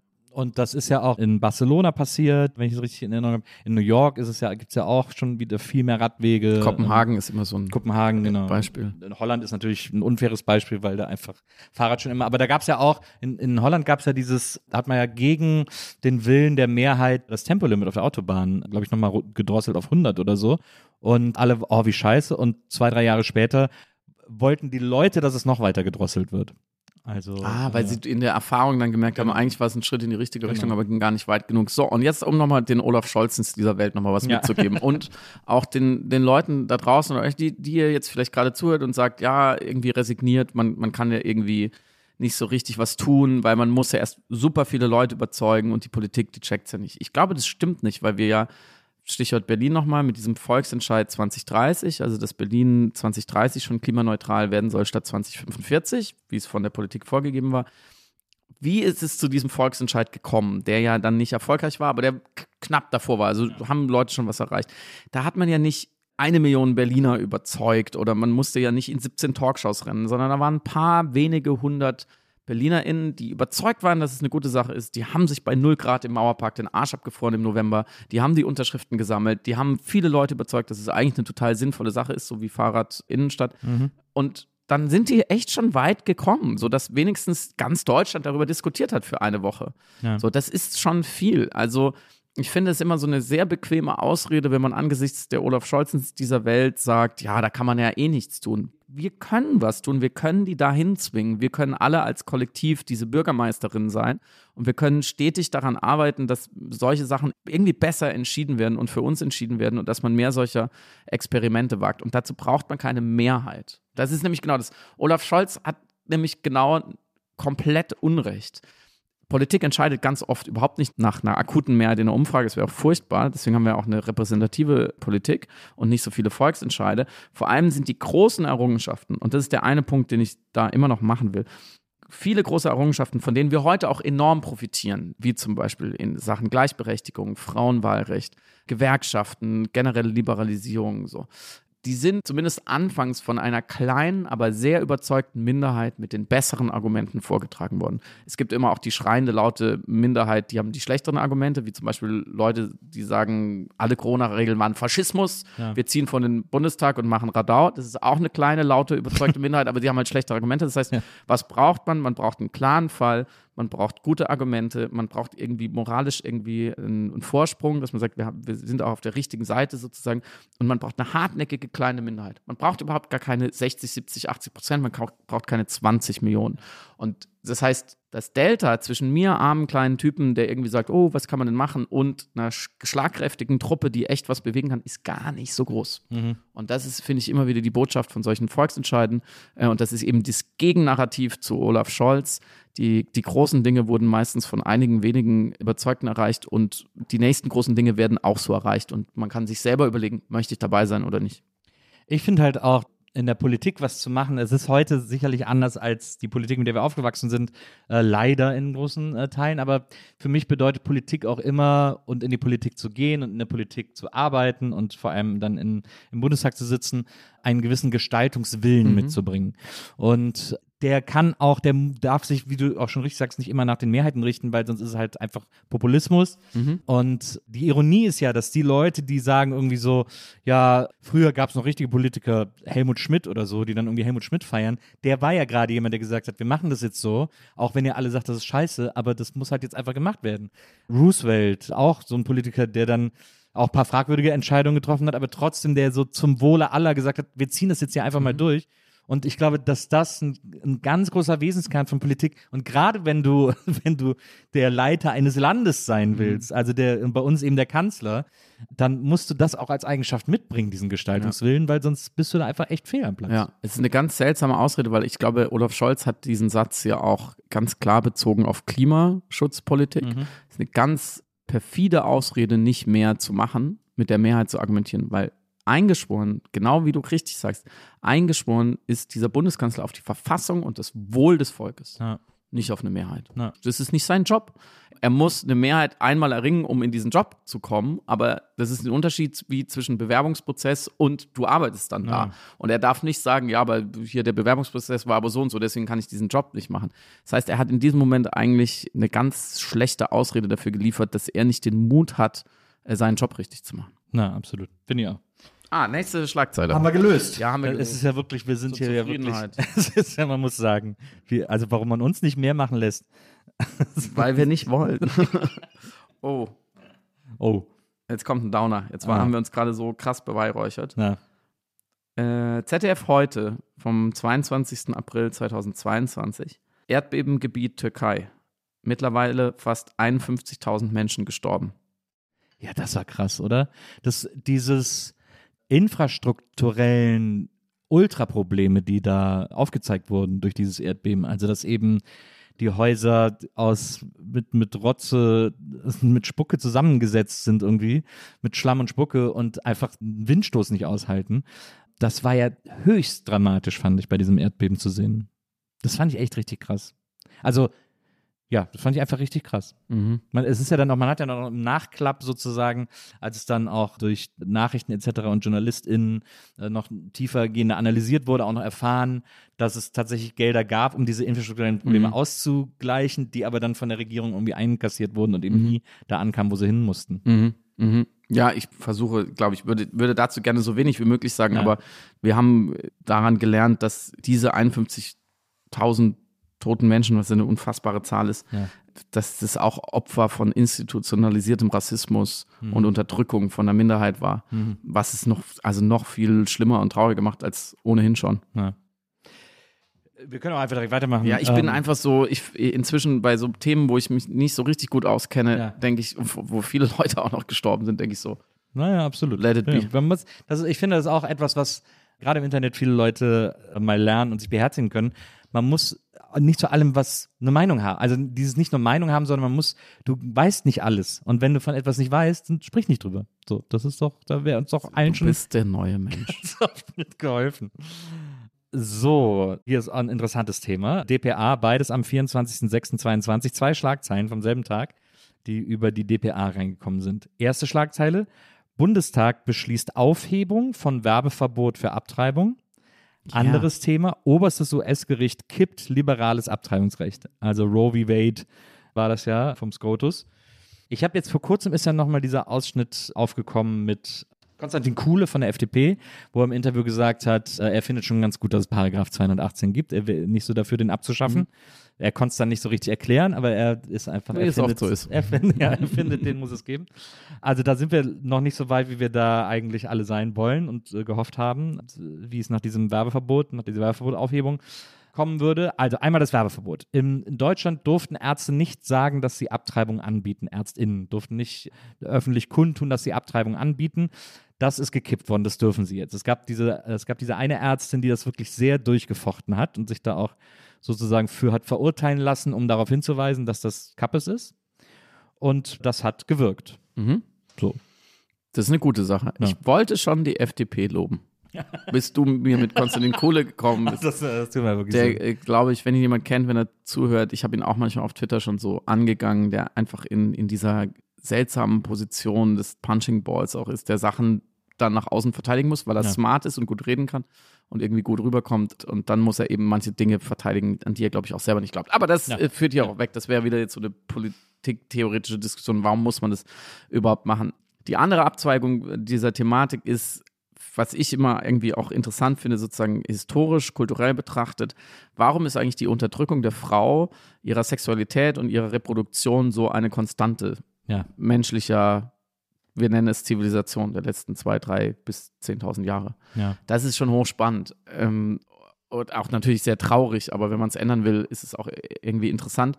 Und warum gibt es diese Backlashes immer wieder? Wo, ne, du hast, ich glaube, Roe versus Wade ist von 74 oder so, also sehr, sehr alt und hat sehr lange gehalten, dieser Kompromiss in den USA, dass du ein relativ liberales Abtreibungsrecht hast in einem ja teilweise ultra religiösen, christlichen, fast fundamentalistischen Kontext. Und dann, dann kommt so ein Donald Trump, besetzt, besetzt halt den Supreme Court so, wie er ihn halt besetzen will, auch wirklich mit dem explizit geäußerten Ziel, unter anderem diese Dinge zu kippen. Und auf einmal werden Dinge wieder schlechter, die man, wo man echt dachte, okay, die Menschheit ist gar nicht so blöd, die bewegt sich schon mal in die richtige Richtung und befreit sich von so ein paar selbst auferlegten, von der einen Bevölkerungsgruppe den anderen auferlegten Fesseln. Und gleichzeitig zieht sich ja diese aggressive Misogynie durch so viele Themen, über die wir reden. Also Ne, das ist ja. so eine Sache, aber auch überhaupt generell der Aufschwung des Rechtspopulismus, aber auch zum Beispiel religiöser Extremismus, ob es jetzt die fundamentalen Christen in den USA sind oder Islamisten. Auch das putinsche Regime zum Beispiel ist, ist zutiefst frauenfeindlich und transgenderfeindlich und so weiter. Also es ist irgendwie so eine, so eine rote Linie und es gibt ein paar sehr, sehr schlaue Thesen dazu, dass einfach die größte Angst des weißen heterosexuellen Cis-Mannes immer noch die ist, dass wenn die anderen immer mächtiger werden, sie irgendwann mit ich kann sagen uns, weil ich dazu gehöre, mit uns so umspringen, wie wir mit ihnen tausend Jahre lang. Und deswegen ja. müssen wir sie immer so klein halten, dass sie ja nicht so hochkommen. Und das ist einfach eine furchtbare Vorstellung. Und da fällt mir erst auch manchmal schwer, den Optimismus zu behalten. Ich glaube gleichwohl, insgesamt geht die Liberalisierung schon ihren Weg kann ich, aus, kann ich das aus meiner privilegierten Haltung sagen, der ich schon alle Freiheiten habe? Sagen können kannst du erstmal alles. Ja, ja. ich weiß immer nicht, ob es dann so gestattet ist, weil was man, ich habe einen langen Artikel im, im The New Yorker, bestes Magazin der Welt, äh, gelesen, ähm, aus dem ich so 90 Prozent meiner Informationen über die USA kriege. Und da ging es eben, ich glaube, in Texas um die Konsequenzen dieser Entscheidung. Also die ganz alltäglichen, banalen Konsequenzen dass Frauen, wenn sie im falschen Bundesstaat ungewollt schwanger werden, einfach ein Martyrium durchleben, für etwas, was, was in, in größten Teilen der westlichen Welt einfach Standard ist, dass man die Hände über dem Kopf zusammenschlägt, wie das im dritten Jahrtausend noch sein kann. Das lässt mich dann auch ein bisschen ratlos zurück. Es ist aber, ich, ich finde es faszinierend, vor allem jetzt ist, ist, sind wir quasi an einem Punkt angekommen, wo in sehr vielen Bundesstaaten, auch in den USA, auch in konservativen Bundesstaaten, diese Entscheidungen wieder zurückgenommen werden von Richtern, die sagen, nee, das ist einfach, das widerspricht geltendem Recht, das widerspricht der Freiheit, das widerspricht der amerikanischen Verfassung, der US-amerikanischen Verfassung.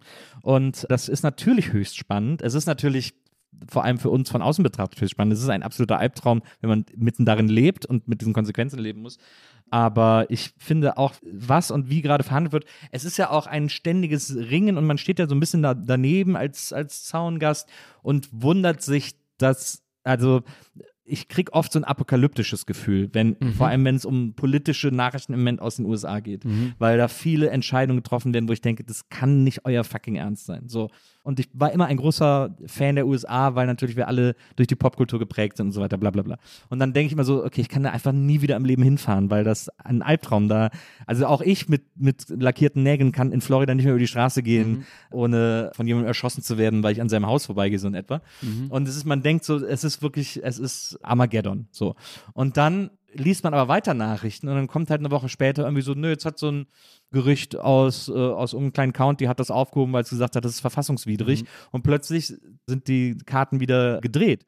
Und dann denkt man so, ich hinterfrage dann auch meine eigene, ja, wie soll man sagen, eine Lust ist es nicht, aber meine eigene Empfänglichkeit mhm. für Weltuntergangsszenarien, die einfach sofort dann alles aufgeben, wenn es irgendwie mal daneben geht und nicht mehr damit rechnen, dass da ja immer noch auch normal denkende Menschen sind, die sich mhm. darum bemühen, so einen Quatsch wieder aufzunehmen. Jetzt auch zu, vor kurzem gab es ja diesen, diesen Prozess vor dem Supreme Court von dieser Programmiererin, die keine Website für ein schwules Pärchen machen wollte, mhm. keine Hochzeitswebsite. Und dann kam raus, dieses Pärchen gibt es überhaupt nicht. Der Typ, der da genannt wurde, ist heterosexuell, lebt mit einer Frau zusammen gesagt, ich, hab, ich bin selber Programmierer. Ich habe noch nie bei irgendjemandem eine Website in Auftrag gegeben, weil das könnte ich auch selber machen. Mhm. Und ich bin, by the way, nicht schwul. Also so, nichts davon stimmt. Und das ist aber mhm. trotzdem durch den Supreme Court gegangen. Die komplette Anklage, weil keiner nachgefragt hat. Haben nur so Journalisten haben das dann rausgefunden und so.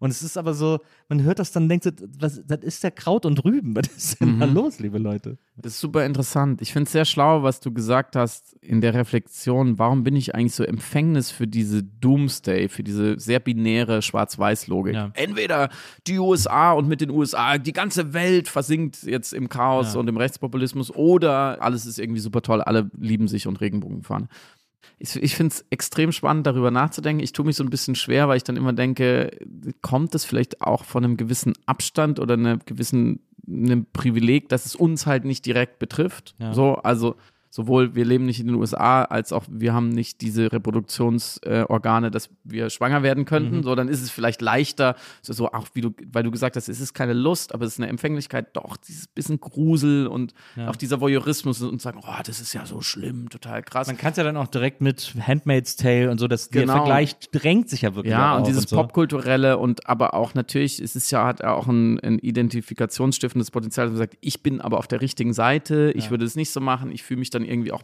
besser oder bei den Guten. Ich finde es sehr spannend, darüber nachzudenken, gleichwohl ich natürlich immer ein bisschen vorsichtig bin, weil ich kann nicht nachempfinden, wie sich das für jemand anfühlt, die direkt davon betroffen ja. sein könnte, ja. so und wirklich weiß, okay, fuck, da passiert jetzt was, es wird mein Leben vielleicht sehr verschlechtern oder zerstören. Ja. Trotzdem finde ich, ist, da trifft das Stichwort Resilienz irgendwie zu. Also diese psychologische, das psychologische Konzept, dass man mit gewissen Dingen gut umgehen und sie aushalten kann, obwohl sie nicht schön sind oder düster sind oder irgendwo in, an einen dunklen Ort führen und man ja den ganzen Tag geht man ja damit um. Also schon die Erkenntnis, die man irgendwann als Kind hat, dass man mal sterben wird und die Eltern auch und so und alles, was mhm. einem wichtig ist, wird vergehen. Dagegenüber entwickeln wir ja auch eine Resilienz und ich habe das Gefühl, dass in dieser Nachrichtenlage der letzten paar Jahre und ich glaube, das hat angefangen mit 2000, spätestens 2016 Donald Trump wird gewählt. Ja wo ja auch viele Leute so ein Gefühl hatten von die Welt geht unter. Mhm. Und es ist so eine komische, schiefe Ebene, als würde, wenn man oben einen Schritt auf die schiefe Ebene setzt, dann muss man runterpurzeln auf der anderen Seite. Und mich nervt es manchmal auch unheimlich, weil, wie gesagt, ich glaube, wir haben alle eine viel größere politische Selbstwirksamkeit als wir denken. Und wenn wir die schon nicht ergreifen wollen, dann sollten wir verdammt nochmal uns in Gelassenheit üben, solange wir in einem sicheren, freien, wohlständigen Land wie Deutschland leben können. Mhm, mhm. also zugespitzt ausgedrückt, du hast kein Recht, schlecht gelaunt zu sein wegen einer Entscheidung am anderen Ende der Welt, die dich nicht betrifft, weil sei Gott verdammt nochmal froh, dass du hier bist ja. und nicht irgendwo an einem Ort der Welt, wo dir einfach die Geschlechtsorgane beschnitten werden, wenn ja. du fünf bist oder so. Mhm. Also ihr wisst, worauf ich hinaus will. Gleichzeitig kann man es ja auch nicht wegdiskutieren, dass sehr viele Leute vom Zustand der Welt, und wir machen ja auch so ein bisschen Witzen, Witzchen über diese Schlagzeilen, dass es einen beeinflusst und dass natürlich auch eine Empathie oder ein Mitschwingen mit den großen Entwicklungen ist ja auch nicht verkehrt. Ich mhm. möchte ja nicht in einer Gesellschaft leben, in, jeder, in der jeder abgestumpft nur guckt, ja, steht mein Auto noch in der Garage? Ja, ist okay, dann ja. passt ja, ist mir egal, was der Supreme Court macht. Ja. Natürlich soll man sich dafür interessieren, aber es ist super schwer in dieser vernetzten Medienöffentlichkeit die Dosis zu finden und den richtigen Weg zu finden. So.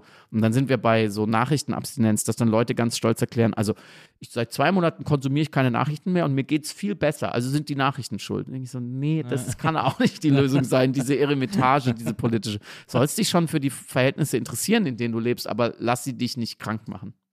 Ja, ich finde das eh faszinierend. Also lustig ist, dass ich das früher besser konnte als heute. Das mag vielleicht auch an der Verfügbarkeit von Nachrichten liegen, mhm. aber ich, ich habe zum Beispiel in Hamburg gelebt, als Schill gewählt wurde. Mhm. Und dann haben mir alle. Richter gnadenlos. Ja, Richter Wer nicht kennt, das war so, war so ein Ur-AfDler, der aber, wie hieß seine Partei? Die Schill-Partei wurde immer genannt, aber die hieß Partei rechtsstaatlicher Ordnung oder irgendwie so. Ja, also war es eine AfD vor der AfD und genau. der ist in die Hamburger, sagt man Bürgerschaft? ja. gewählt worden. Er ist ja dann auch äh, auf Big Brother, auf Promi Big Brother Fame sozusagen. Echt? Da war er ja auch mal. Ich habe neulich gehört, er sitzt in Brasilien und hat ah, ja. ganz viele Lover. Es gab auch verschiedene Gerüchte, was er in Brasilien noch alles macht. Und Zum Beispiel, komm, ja, ich, oder jetzt, ich kann hier keine Gerüchte erzählen. Natürlich, das, über äh, ein rechtspopulistisches. er soll auf jeden Fall auch dem, was ist das Nachbarland von Brasilien? Kolumbien? Ist das neben Brasilien? Also da soll es auf jeden Fall eine Connection geben. Das heißt, er nimmt sehr viel Kokain. Angeblich. Das können wir schon so sagen. Ich weiß nicht, ich weiß nicht ob es stimmt, aber das hieß es hieß auf jeden Fall. Das heißt, er, Weil er wohnt er, auch in der Favela. Er, er, riecht ab und zu am Tisch. Weiß ich den schönsten Ausdruck, ja, mit dir gelacht, den schönsten Ausdruck für Koksen halte, den ich jemals gehört habe. Auch noch ein bisschen am Tisch gerochen. Na, auf jeden Fall ist der ja dann damals gewählt worden in Hamburg und dann haben mir äh, ganz viele äh, HamburgerInnen zu mir gesagt, meine Güte, jetzt geht's hier richtig rund. Das wird jetzt so Horror. Der ist der neue Hitler. Das ist ein Albtraum, der Typ und so.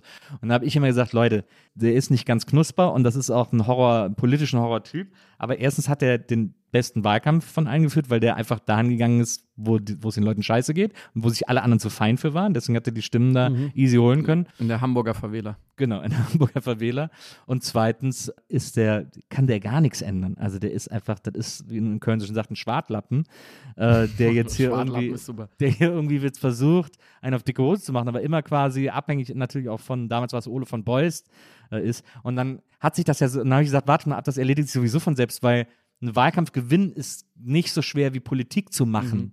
Und dann hat sich ja tatsächlich auf ganz äh, wunderbare, gossipartige Art und Weise erledigt, weil er ja dann Ole von Beuys erpresst hat, weil Ole von Beuys schwul war und er hat gesagt, ich, ich erzähle das der Unfassbar. Zeitung. Also so richtiges Schmierentheater.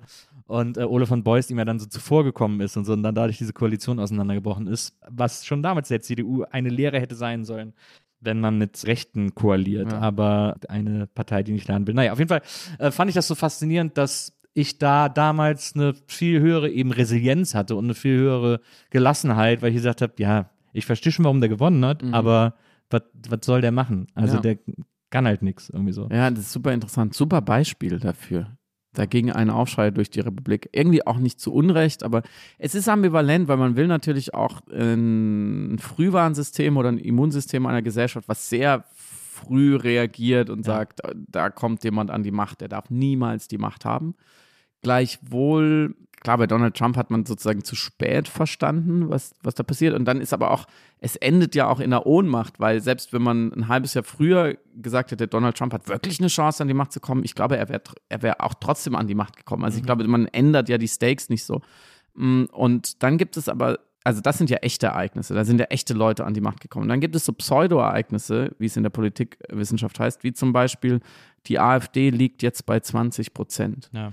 Und da habe ich sehr ambivalente Gefühle gegenüber, weil natürlich, ich würde ich sagen mal als linksliberaler Publizist, wie auch immer, Beobachter des Diskurses, würde sagen, während den Anfängen nie wieder und wir müssen den Rechtsextremismus bekämpfen, wo wir können und wir müssen alert sein und wir müssen ihn darstellen, bevor er an die Macht kommt, ganz klar. Gleichzeitig ist 20 Prozent in der Umfrage für die AfD nichts passiert. Ja. Da passiert, ist einfach nichts passiert und manchmal frage ich mich, ich will gar nicht diese These aufmachen, das spielt nur den Rechten in die Karten, wenn wir so über sie reden, das glaube ich gar nicht, aber da wird unheimlich viel politische, also diskursive öffentliche Energie auf ein vermeintliches politisches Problem gelenkt, was entweder schon vorher bestanden hat, nämlich dass es überhaupt diese Partei gibt und mhm. sie, sie, sie Wählerstimmen kriegt, oder was erst nachher entsteht, wenn sie wirklich 20 Prozent dann irgendwo kriegt und irgendwo einzieht. Ja. Aber manchmal habe ich da das Gefühl, es ist schon auch von Leuten so eine Angstlust und so eine, es ist so eine Simulation von Auseinandersetzung mit politischen Ereignissen, dass dann auch Menschen zu mir kommen und sagen, oh, das mit der AfD habe ich gar nicht mitgekriegt. Und ich ehrlich sage so, äh, was denn? Ja. ja, die haben jetzt 20 Prozent. Und ich sage, ja, jein. Also, die, da wurden, also was ist denn wirklich passiert? Und das muss man sich dann vielleicht mal klar machen. Da wurden 2000 Leute von einem Umfrageinstitut angerufen oder in einem Online-Panel befragt. Und die, die eine Stimme abgegeben haben, davon jeder Fünfte hat gesagt AfD. Das ist schlimm. Das, ich hätte es auch lieber auf 0%, aber es ist nichts passiert. Naja. Menschen haben eine Meinung abgegeben. Und manchmal habe ich das Gefühl, wir sollten da doch klarer jeder für sich differenzieren zwischen echten Ereignissen und Dingen, die vielleicht dann mal schlimm werden könnten.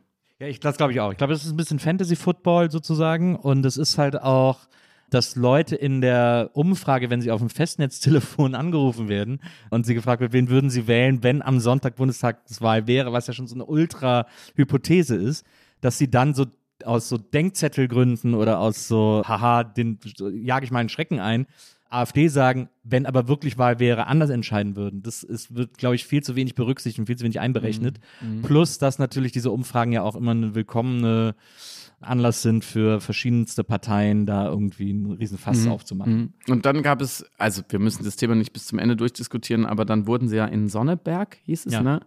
Äh, kürzlich hat ja dann ein AfD-Kandidat für, für den Landrat, glaube ich, dann gewonnen. Und da haben schon auch WahlforscherInnen gesagt, der Mensch tendiert natürlich dazu, auf einen springenden Zug aufzu, auf einen fahrenden Zug aufzuspringen. Na.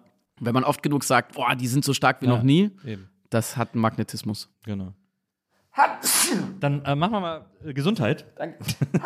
Ich bin einfach allergisch auf Nazis. So. Und auf Pferdehaar, glaube ich, ne? Ja. ja. Woher weißt du das? du bist ja extrem gut informiert. Soll ich die nächste Schlagzeile ja, vorlesen? Bin ich, ich bin dran, oder? Das ist, ist auch kein Pferdehaarpapier. Also nicht, dass jetzt. aus, das, aus welchem Haar ist es denn gemacht? Katzen? Naturfaser. Mäuse? Also.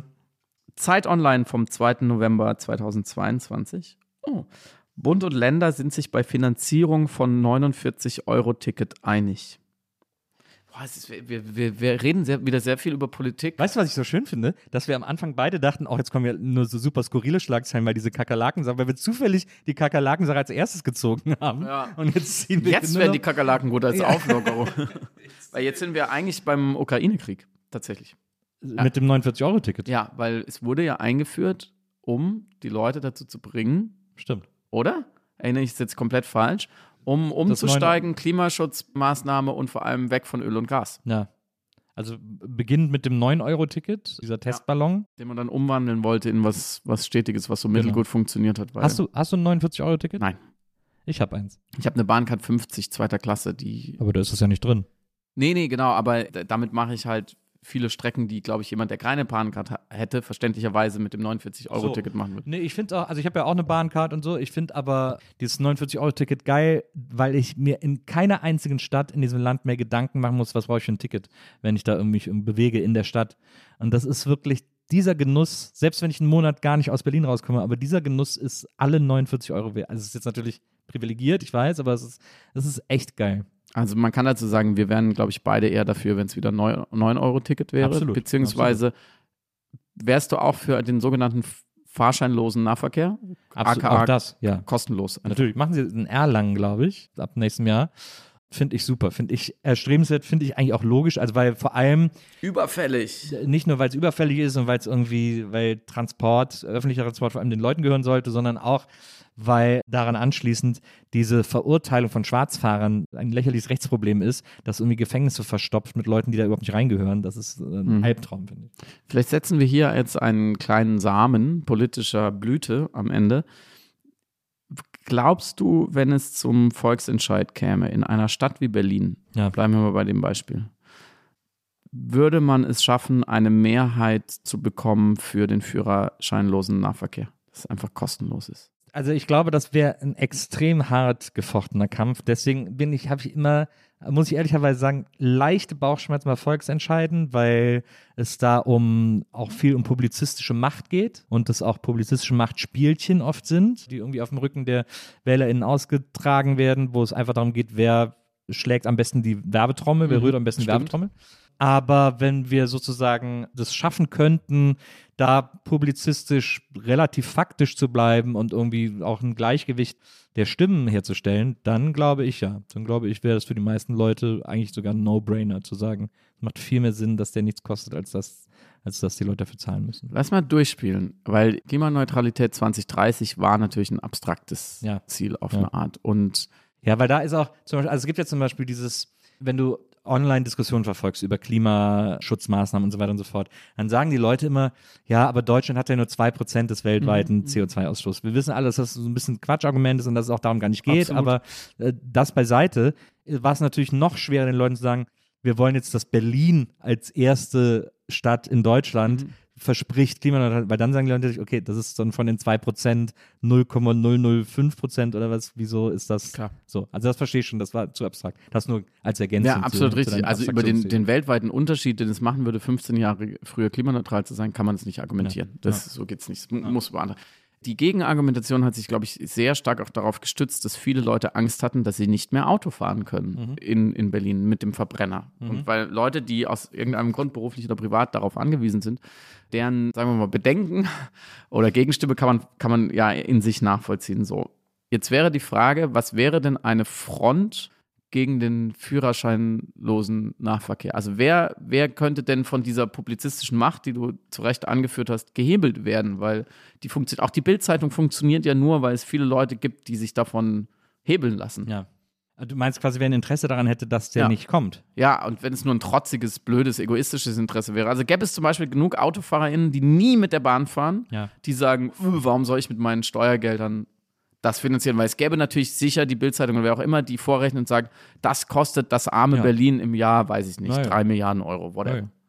Das glaube ich auch, dass das passieren würde. Und ich glaube auch, dass dann viele Autofahrer, gerade die, die kein ÖPNV, also die, die uns ja jetzt auch die CDU in Berlin beschert haben, sprich das ganze, der ganze Speckgürtel von Berlin, die würden, glaube ich, alle sagen, nö, nicht mit uns. Also das ist ja auch, das ist ja auch dieses sehr deutsche. Wir gönnen nichts. Genau, genau. Dieses, dieses nicht gönnen können. Das ist ja sehr stark verbreitet, finde ich. Ja, wahrscheinlich. Ich, ich würde natürlich den Kampf gerne sehen, aber ich weiß nicht, ob man ihn gewinnen könnte. Beim 49-Euro-Ticket hm, bin ich noch gespannt, ob es sich als der faule Kompromiss herausstellt, für den ihn viele halten, oder ob es am Ende vielleicht doch einfach eine Verbesserung war und immerhin.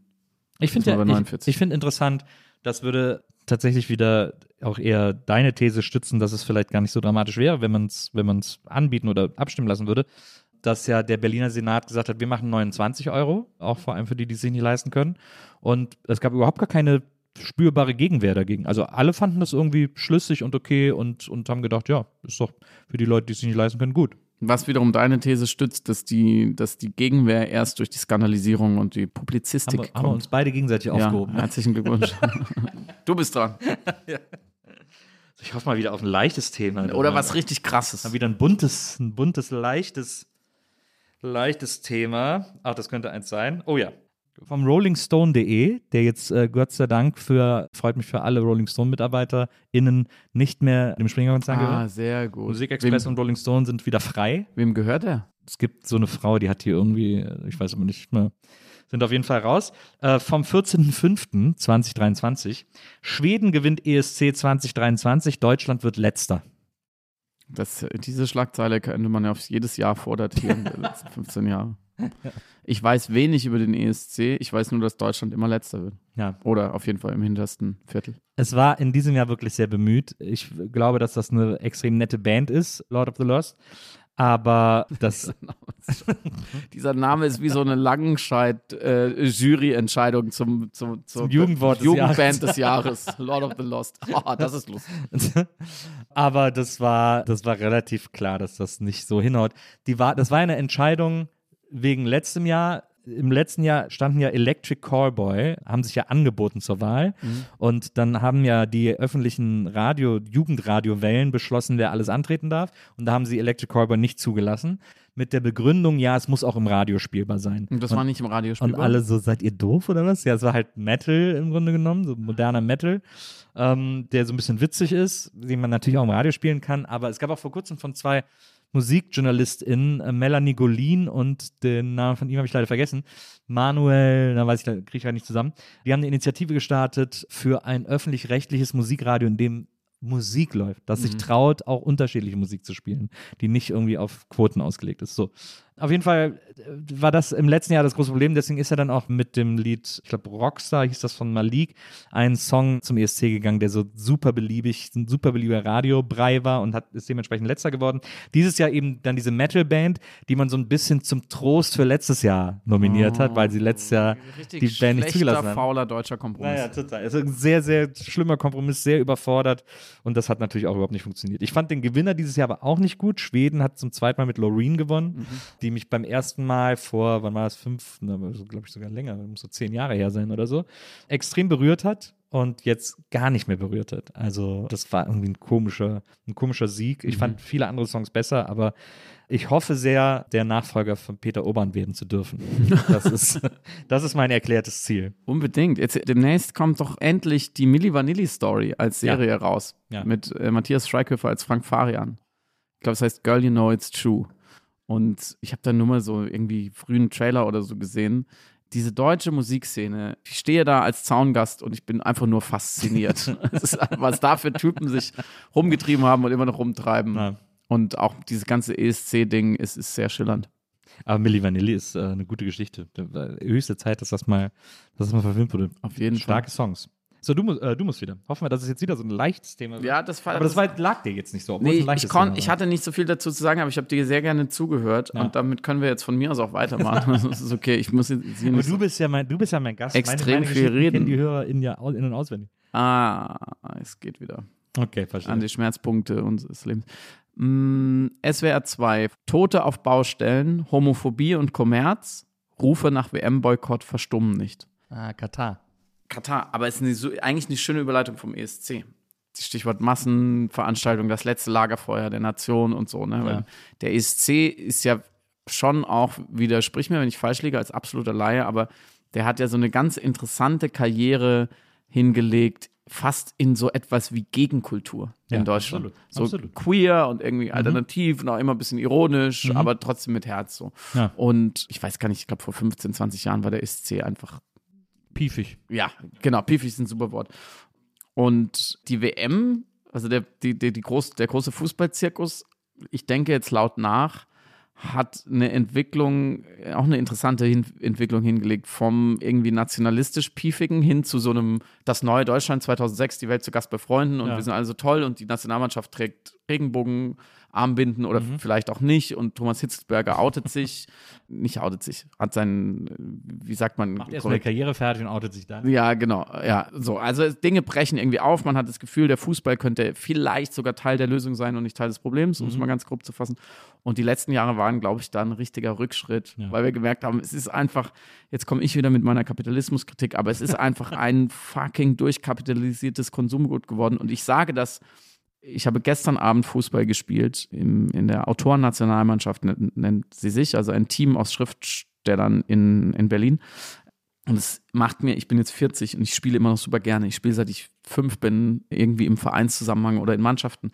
Und mir ist, mir ist der Fußball als Sport und auch als Herstellung von Soziotop und so, ich könnte darüber vier Stunden reden, sehr, sehr wichtig. Alles das, was mit Profitum zu tun hat, da, da rutsche ich leider immer mehr in so eine total standardisierte Scheißmillionäre-Haltung. Ja. Ich kann, und ich will mich dagegen wehren, weil ich finde es eigentlich total langweilig zu sagen, die da oben und die blöde FIFA. Aber genau diese Schlagzeile, Tod auf Baustellen, Homophobie und Kommerzrufe nach WM-Boykott verstummen nicht.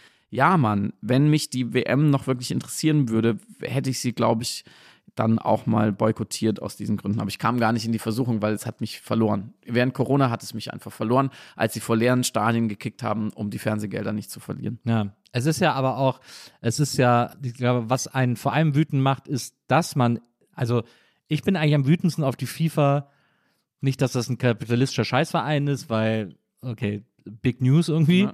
Aber mich macht es wütend, dass die das immer noch schaffen, mich wütend zu machen, weil sie es noch kaputter machen. Ja. Also weil Katar, das Problem an Katar war ja nicht nur unsicherer Stadienbau, Diktatur als Geschäftspartner, keine Rechte von Menschen im Stadion, bla bla bla. Als hätte das nicht gereicht, war das auch noch eine WM, die im Winter stattfindet, zu Zeiten, wo keiner Fußball gucken will. Also, so, also alles daran war einfach so falsch, mean-spirited, dass man einfach gesagt hat, dass man sich schon wieder über die FIFA aufregen musste, obwohl es so ein Punching Ball an Aufregung ist. Und einfach alles auch an denen abperlt, an, an Wut und Aggression. Die sagen, ja gut, dann guck das halt nicht. Und jetzt dann geht es aber dann weiter. Jetzt ist ja Frauen-WM. Und die ist einfach, die sind in Deutschland, ich weiß nicht, wie es in anderen Ländern ist, aber einfach bis zum Schluss die Rechte nicht verkauft worden, wo ich auch so denke, so ihr blöden Wichser kauft jetzt sofort diese Scheißrechte und strahlt diesen Dreck aus, den ich nicht sehen will, aber verdammt nochmal, es kann nicht sein, ja. dass ihr da sagt, nö, da sind uns 20.000 Euro zu teuer und bei der ja. Männer-WM äh, 500 Milliarden, na klar, hier irgendwie, äh, bitte fass mir ins Portemonnaie. Das, diese Ungerechtigkeit, diese schreiende Ungerechtigkeit macht mich sagenhaft wütend. Ich finde es total schön, dass du dich mehr darüber aufregst als ich. das hätte ich nicht gedacht bei dem Thema. Ja, und, und es geht mir auch noch am Arsch vorbei. Das ist echt ja, das Allerschlimmste. Noch dazu. Also, ich gucke immer gerne WM, aber ich, mir hat es auch nicht gefehlt, dass ich es nicht gesehen ja. habe. So. Ich war am, am Samstag bei meinem Verein SC Freiburg bei einem Testspiel.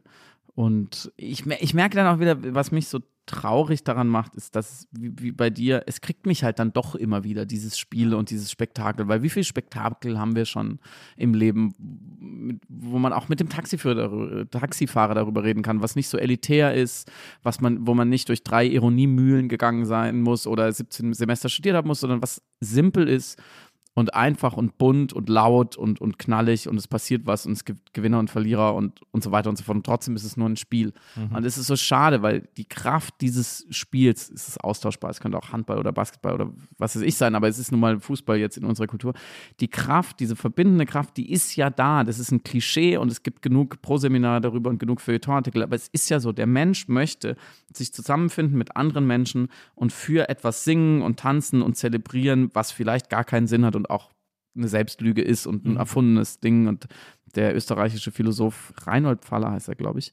Pfaller auf jeden Fall, der hat ein tolles Buch geschrieben, wofür es sich zu leben lohnt. Und da geht es eben um dieses hergestellt, fabrizierte, künstliche Heilige, was wir heute noch haben. Mhm. Diese Dinge, die wir tun, die wir unheimlich mit Bedeutung aufladen, die man eine Lüge nennen könnte oder wie auch immer, eine, eine, eine Selbstbehauptung, die aber sehr, sehr, sehr wichtig sind für unseren emotionalen und auch für unseren sozialen Haushalt, für unser Zusammenleben. Und Fußball ist eins davon. Er beschreibt es sehr, sehr schön, dass es ja ein völlig ausgedachtes Spiel ist mit Erschwernissen. Man darf den Ball nur mit den Füßen berühren. Warum eigentlich? Ja. Völliger Quatsch. Christian Streich, der Trainer vom SC Freiburg, hat mal gesagt, das ist, da genau darum geht es.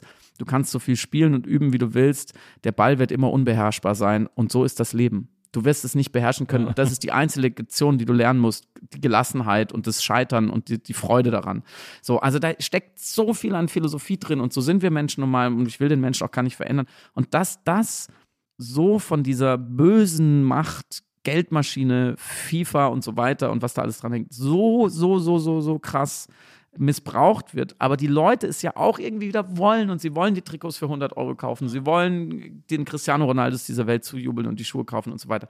Und sie wollen irgendwie dann das Bier trinken, was dann in der Werbepause beworben wird, weil sonst würde Heineken diese Werbung gar nicht machen. Also es ist so unterm Brennglas das Gute wie das, was würde ich sagen, Schlechte am Menschen zusammengefasst, dass es einfach super, super schade ist, dass die Münze nicht auf die hellere Seite fällt, sondern immer wieder auf die dunklere Seite und dann so eine WM in Katar ist einfach unentschuldbar. Ja. So, ich, da kommt man einfach nicht drauf, dran vorbei. Ja, bin ja mein Drehbuchdozent an der HFF, Michael Gutmann, fantastischer Drehbuchautor und fantastischer Drehbuchdozent, der hat immer gesagt, äh, Fußballspiele äh, sind, also wenn man irgendwas über Dramaturgie lernen will, soll man immer Fußball gucken, weil das ist die perfekte 90-Minuten-Dramaturgie. Und das fand ich auch immer eine sehr, sehr, schön, äh, sehr, sehr schöne Idee von Fußball.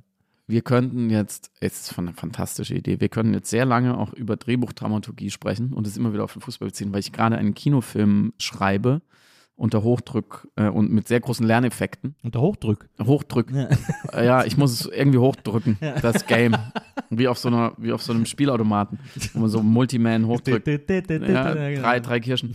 Und ich Leute wie dich beneide, die wirklich an einer HFF, an einer Filmhochschule waren und das mal gelernt haben, weil, weil ich glaube auch wiederum, dass man von, wenn man sich mit Dramaturgie beschäftigt und Erzählen, man sehr viel über den Mensch und die Gesellschaft ja, lernen glaub kann. Auch. Das glaube ich auch.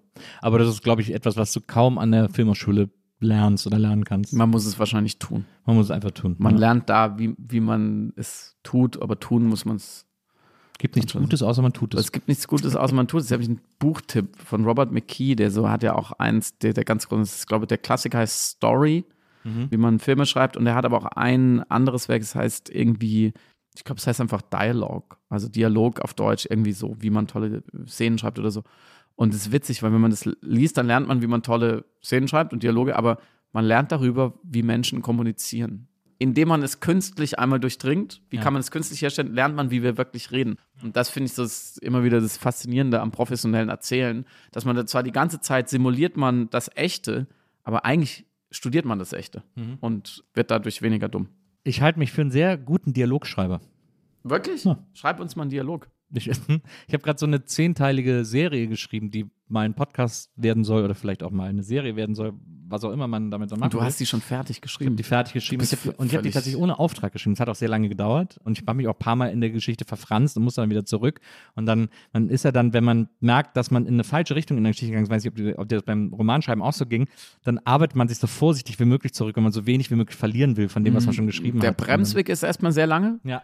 weil sich einzugestehen, dass man auf dem Holzweg war, Ja. ist A, schmerzhaft und B, hat wahnsinnig viel Arbeit vernichtet. Ja, und dann Ja. geht man so auf Zehenspitzen wieder Genau. zurück bis zur letzten Abzweigung und sagt, ah, das reicht noch nicht. Ja, Weiter, genau. ja, genau. Ja, sehr ärgerlich. Aber das ist äh, krass bewundernswert, dass du zehn Folgen schreibst, einfach weil du es tun willst. Ja, das hat, ist so bei Corona losgegangen. Habe ich auch nicht oft gemacht im Leben, weil dann hat es mich irgendwann so geärgert, dass es einfach so rumliegt und nicht fertig ist. Und dann habe ich gesagt, jetzt schreibe ich es fertig. Und dann Worum geht's?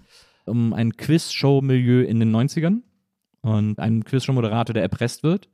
Und seine Agentin muss ihm helfen, diese ganze Geschichte aufzulösen. Und die Agentin heißt Toni Wittgenstein. Ich finde schon den Namen wahnsinnig gut. Ich glaube, du hast mir letztes sagen. Mal schon davon erzählt. Ich weiß nicht, Wirklich? ob im. On oder im Off. Doch, aber das, ich, äh, ich habe fast ein Déjà-vu. Es kommt mir sehr bekannt vor. Ich weiß noch, dass es Also letztes Mal war es noch nicht fertig, als wir uns, als wir uns gesehen haben. Ja, ja, ja, das kann sein. Es hat mich total gekriegt, äh, Game Show Moderator, weil ich eh schon eine tolle Figur finde und er wird erpresst. Na, Weil das ist irgendwie eine gute, ein gutes Negativ zu dem, was er macht, weil er bietet ja den Leuten irgendwie Möglichkeiten, Ja, sagt, genau. wähle du und eine Erpressung ist ja so, ja, ich kann es dir mal schicken, wenn du es mal lesen unbedingt. Aber und du möchtest letzte Frage daraus ein Hörspiel machen und oder eine. Also es, ich habe es geschrieben als Podcast, aber ich finde und glaube, dass es jetzt, wo es fertig ist, auch eine sehr gute Serie abgeben würde. Es gibt ja auch die Idee, in Podcast Stoffe auszuprobieren, die man dann, Ja. die man dann verfilmt. Hat nicht Tommy Krabweis, heißt es wie Kohlraben Schwarz, haben die nicht so ein, so ein, Genau. so ein Podcast-Hörspiel Genau. gemacht und jetzt ist eine Paramount-Serie. Genau. Also, geht. Ja. Viel Erfolg. Vielen Dank. Ich lese die nächste Schlagzeile. Sie ist vom RBB, von RBB24 vom 16. November 22. Und ja, es ist ein leichtes, vielleicht kein leichtes Thema, aber auf jeden Fall ein witziges. Landesverfassungsgericht, Berlin-Wahl muss komplett wiederholt werden.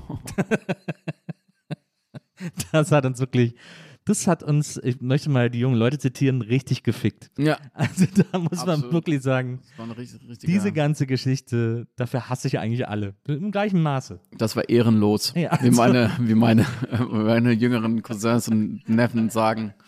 Da fällt mir auch in einem sehr belustigten, ratlosen Sinne nicht mehr so viel dazu ein, weil es ist einfach eine, irgendwie eine bittere Geschichte. Ja. Also, was soll man dazu noch sagen?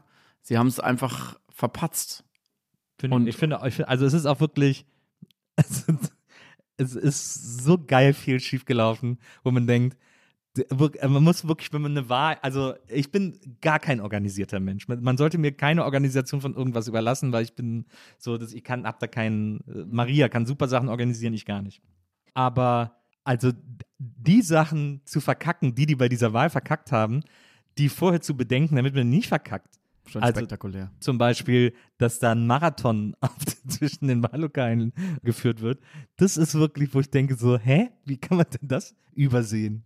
Glaubst du, es war Unfähigkeit oder, oder Boshaftigkeit? Nee, Ich glaube, es war nicht boshaftig. Ich kann, ich gehe auch immer erst sehr spät von Boshaftigkeit aus. Ja. Ich glaube, das war wirklich Unbedarf, Unbedachtheit vor allem. Also einfach, War, war es Fahrlässigkeit? Können Ja. wir uns darauf einigen? ja. Weil es glaub- gibt ja so eine Unbedachtheit, die ist fröhlich und es gibt eine, die ist einfach ja, es war nicht so eine Alfred Jodokus. Quack. nee, genau. Oh, dum, dum, dum, oh der Gul- Gullideckel ist bin offen. ich so fröhlich? Ja, Batsch. Ja, die, die politische Konsequenz ist natürlich irgendwie bitter. Ja, absolut. Weil jetzt gibt es in dieser Stadt wirklich einen CDU-Bürgermeister. Stell es dir mal vor. Na, naja. Wir sprachen darüber, wie, wie das sein konnte. 6.6.2023 im MDR. Schwarze Ariel sorgt für Diskussionen im Netz.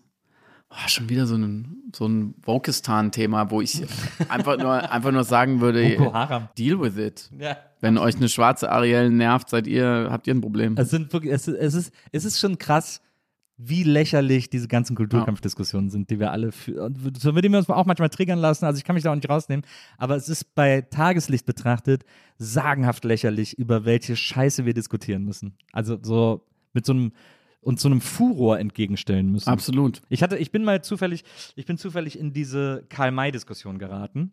Welche genau?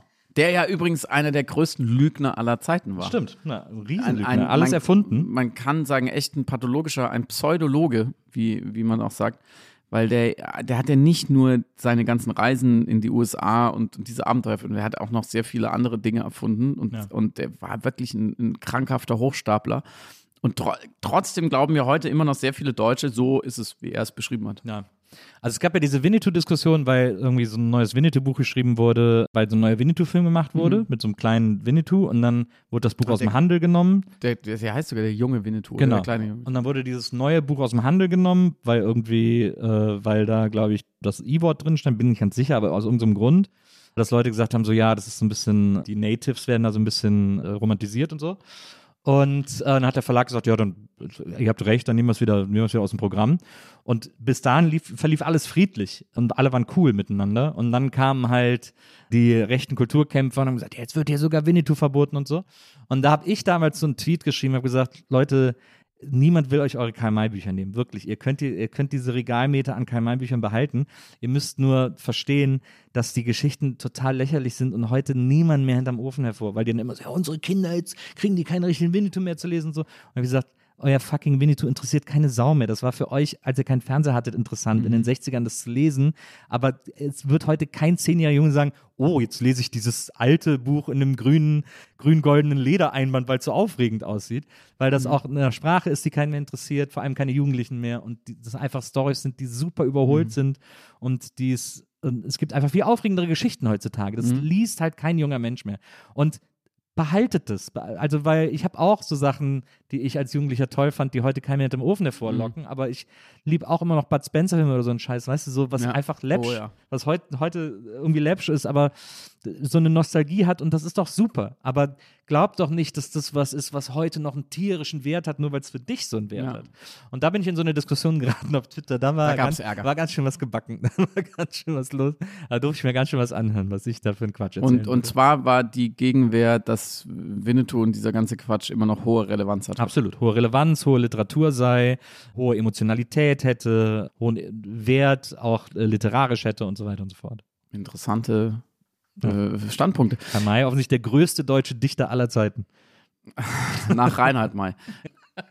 Also, da steckt ja schon echt viel drin.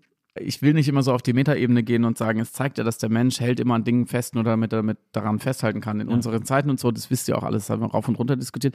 Mein Vater ist auch einer von denen, die in regelmäßigen Abständen sagen, sehr emotional, oh, jetzt habe ich mal wieder den Karl May gelesen, den Winnetou. Das ist so toll.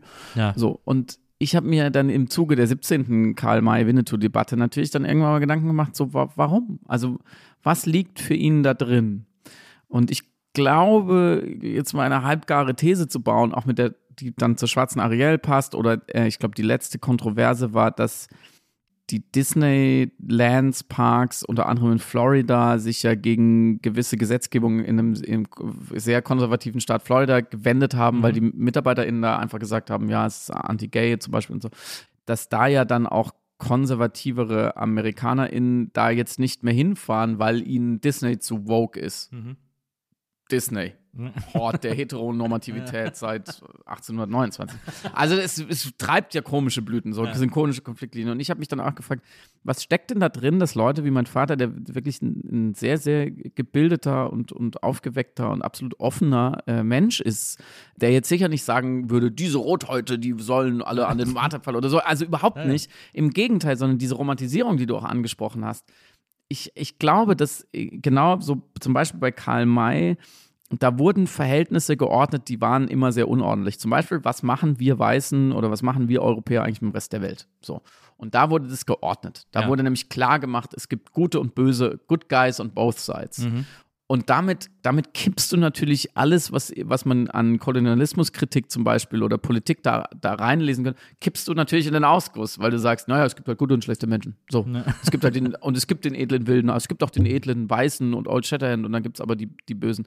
Und das ist halt so eine komische auch Ver Verzwerbung der Probleme und Ver Versimplifizierung, dass ich aber verstehen kann, gerade in der Nachkriegszeit, wo jedes auch nur reinschnuppern in die, in die wahren Gründe oder in die wahren Vergangenheiten natürlich immer sofort die absolute Bestie äh, mhm. äh, gezeigt hat, mhm. wo du ja nicht mal deine Eltern fragen konntest, wie, wo standet ihr eigentlich, dann kann ich natürlich, irgendwie kann ich es schon verstehen, warum das so ein Appeal hatte. Ja. Und äh, ich kann auch verstehen, dass sich das irgendwie vererbt hat über die sogenannte Boomer-Generation, äh, dass heute halt Leute sagen, äh, ihr nehmt uns schon so viel, nehmt uns nicht auch noch den Winnetou. Trotzdem ja. ist es Quatsch. So, man sollte ja. einfach vielleicht eher Geschichten lesen, die ein bisschen näher an der Wahrheit sind. Und ich glaube, das letzte Mal, als ich hier war, habe ich schon Alvaro Enrique empfohlen. Das den super, super Roman, weil wir haben über fünf Bücher gesprochen oder so, die ich empfehlen würde.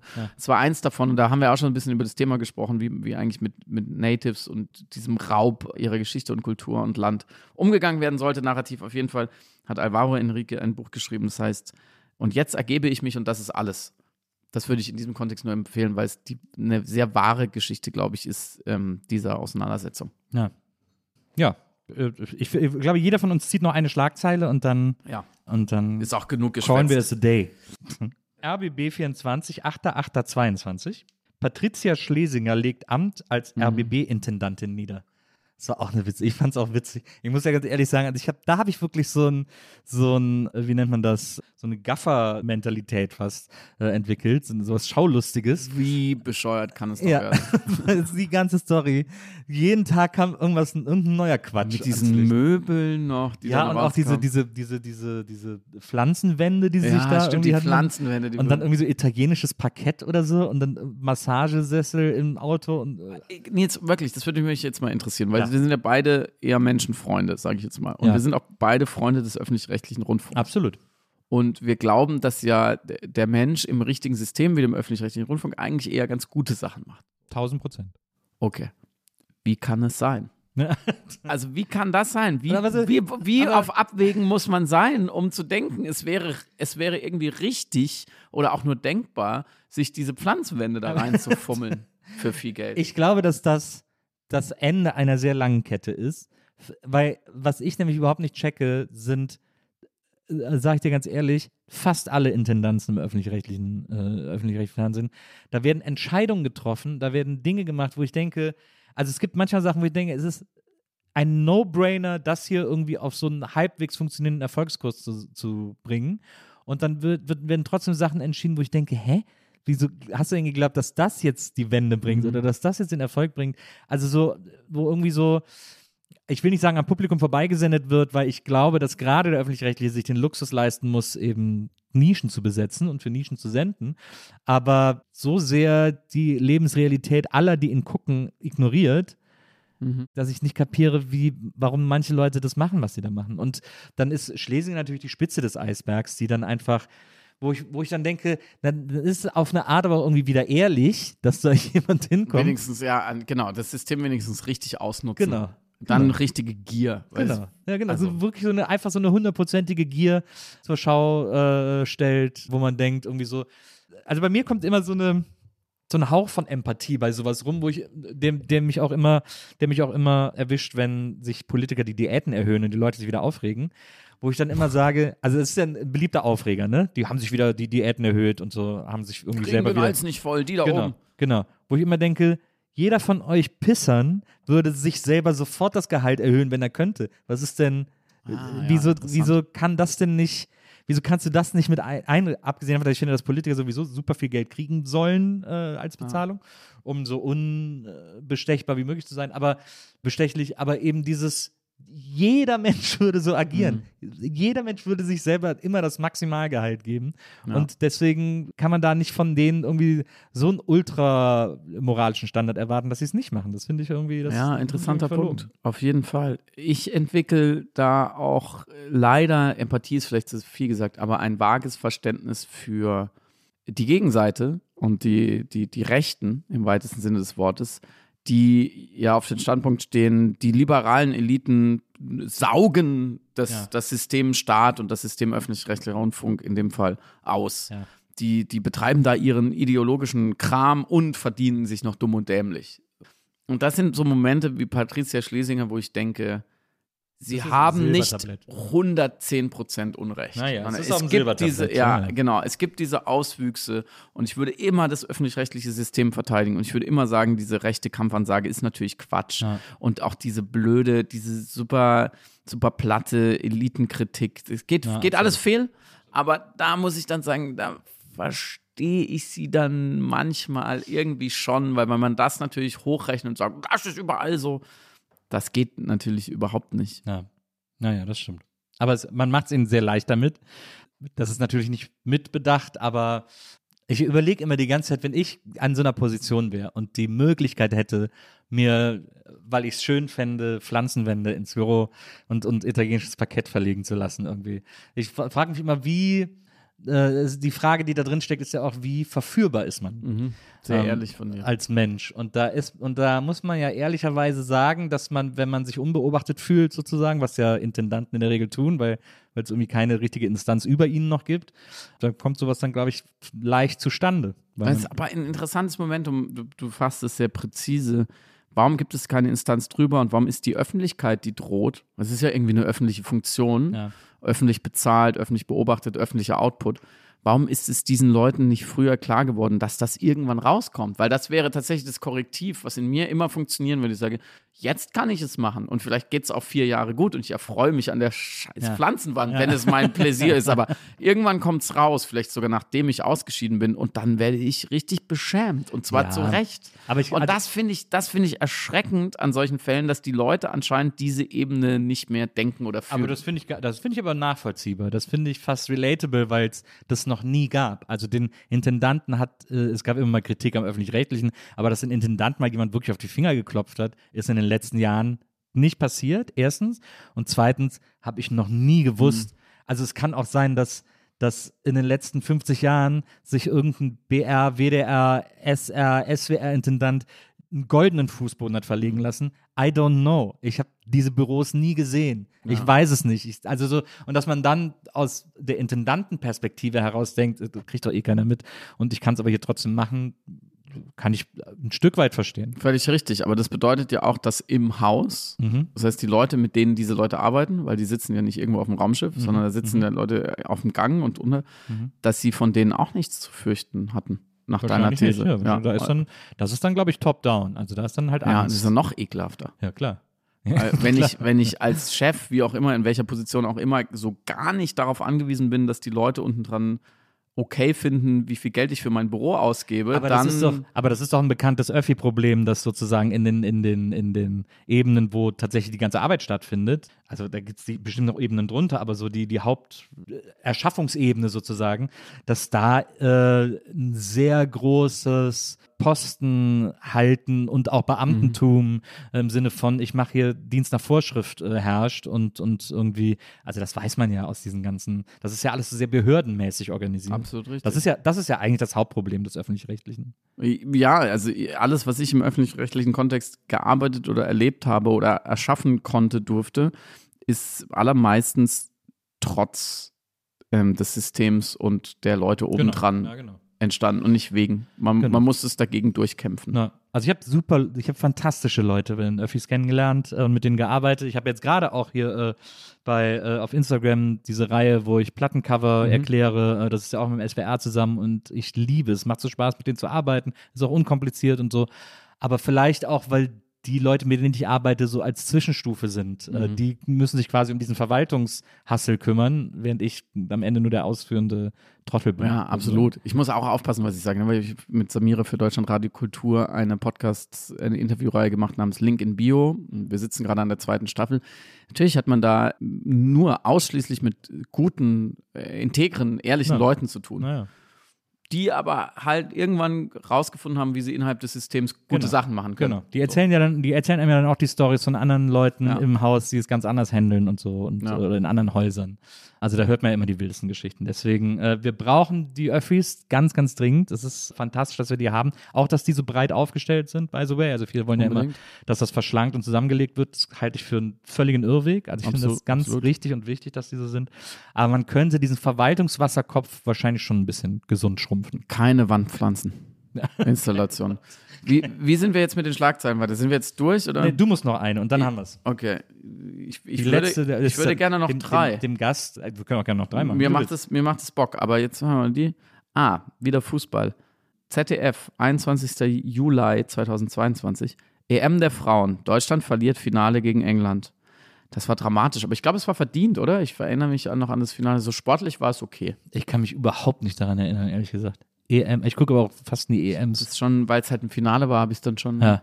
geguckt. Ich, so, ich glaube, wir müssen jetzt nicht über den Unterschied Frauen-Männerfußball nee, oder so, nicht, nicht so wahnsinnig interessant. Nö. Aber ist ja eine schöne Entwicklung. Ich, habe, ich war gestern in einer Bahnhofszeitschriftenhandlung und da war der Kicker und da waren, glaube ich, die, die Frauen, jetzt war jetzt, jetzt WM wieder, ja. oder? Ja, ja, waren auf dem Titel. Ja, das habe ich so aus den Augenwinkeln, dachte ich so. Bitte ja wohl drum. Ja. Es, Dinge passieren noch in diesem Land. Das, das ganz Guck, schön. Guckst du alle Freiburg-Spiele? Nee. nee. Ich äh, verfolge immer die Saison wohlwollend. In den letzten Jahren ist es natürlich einfach, weil sie immer ziemlich gut sind. Und dann gucke ich so DFB-Pokal, da war ich auch beim Finale vor zwei Jahren, als sie gegen Leipzig verloren haben, leider.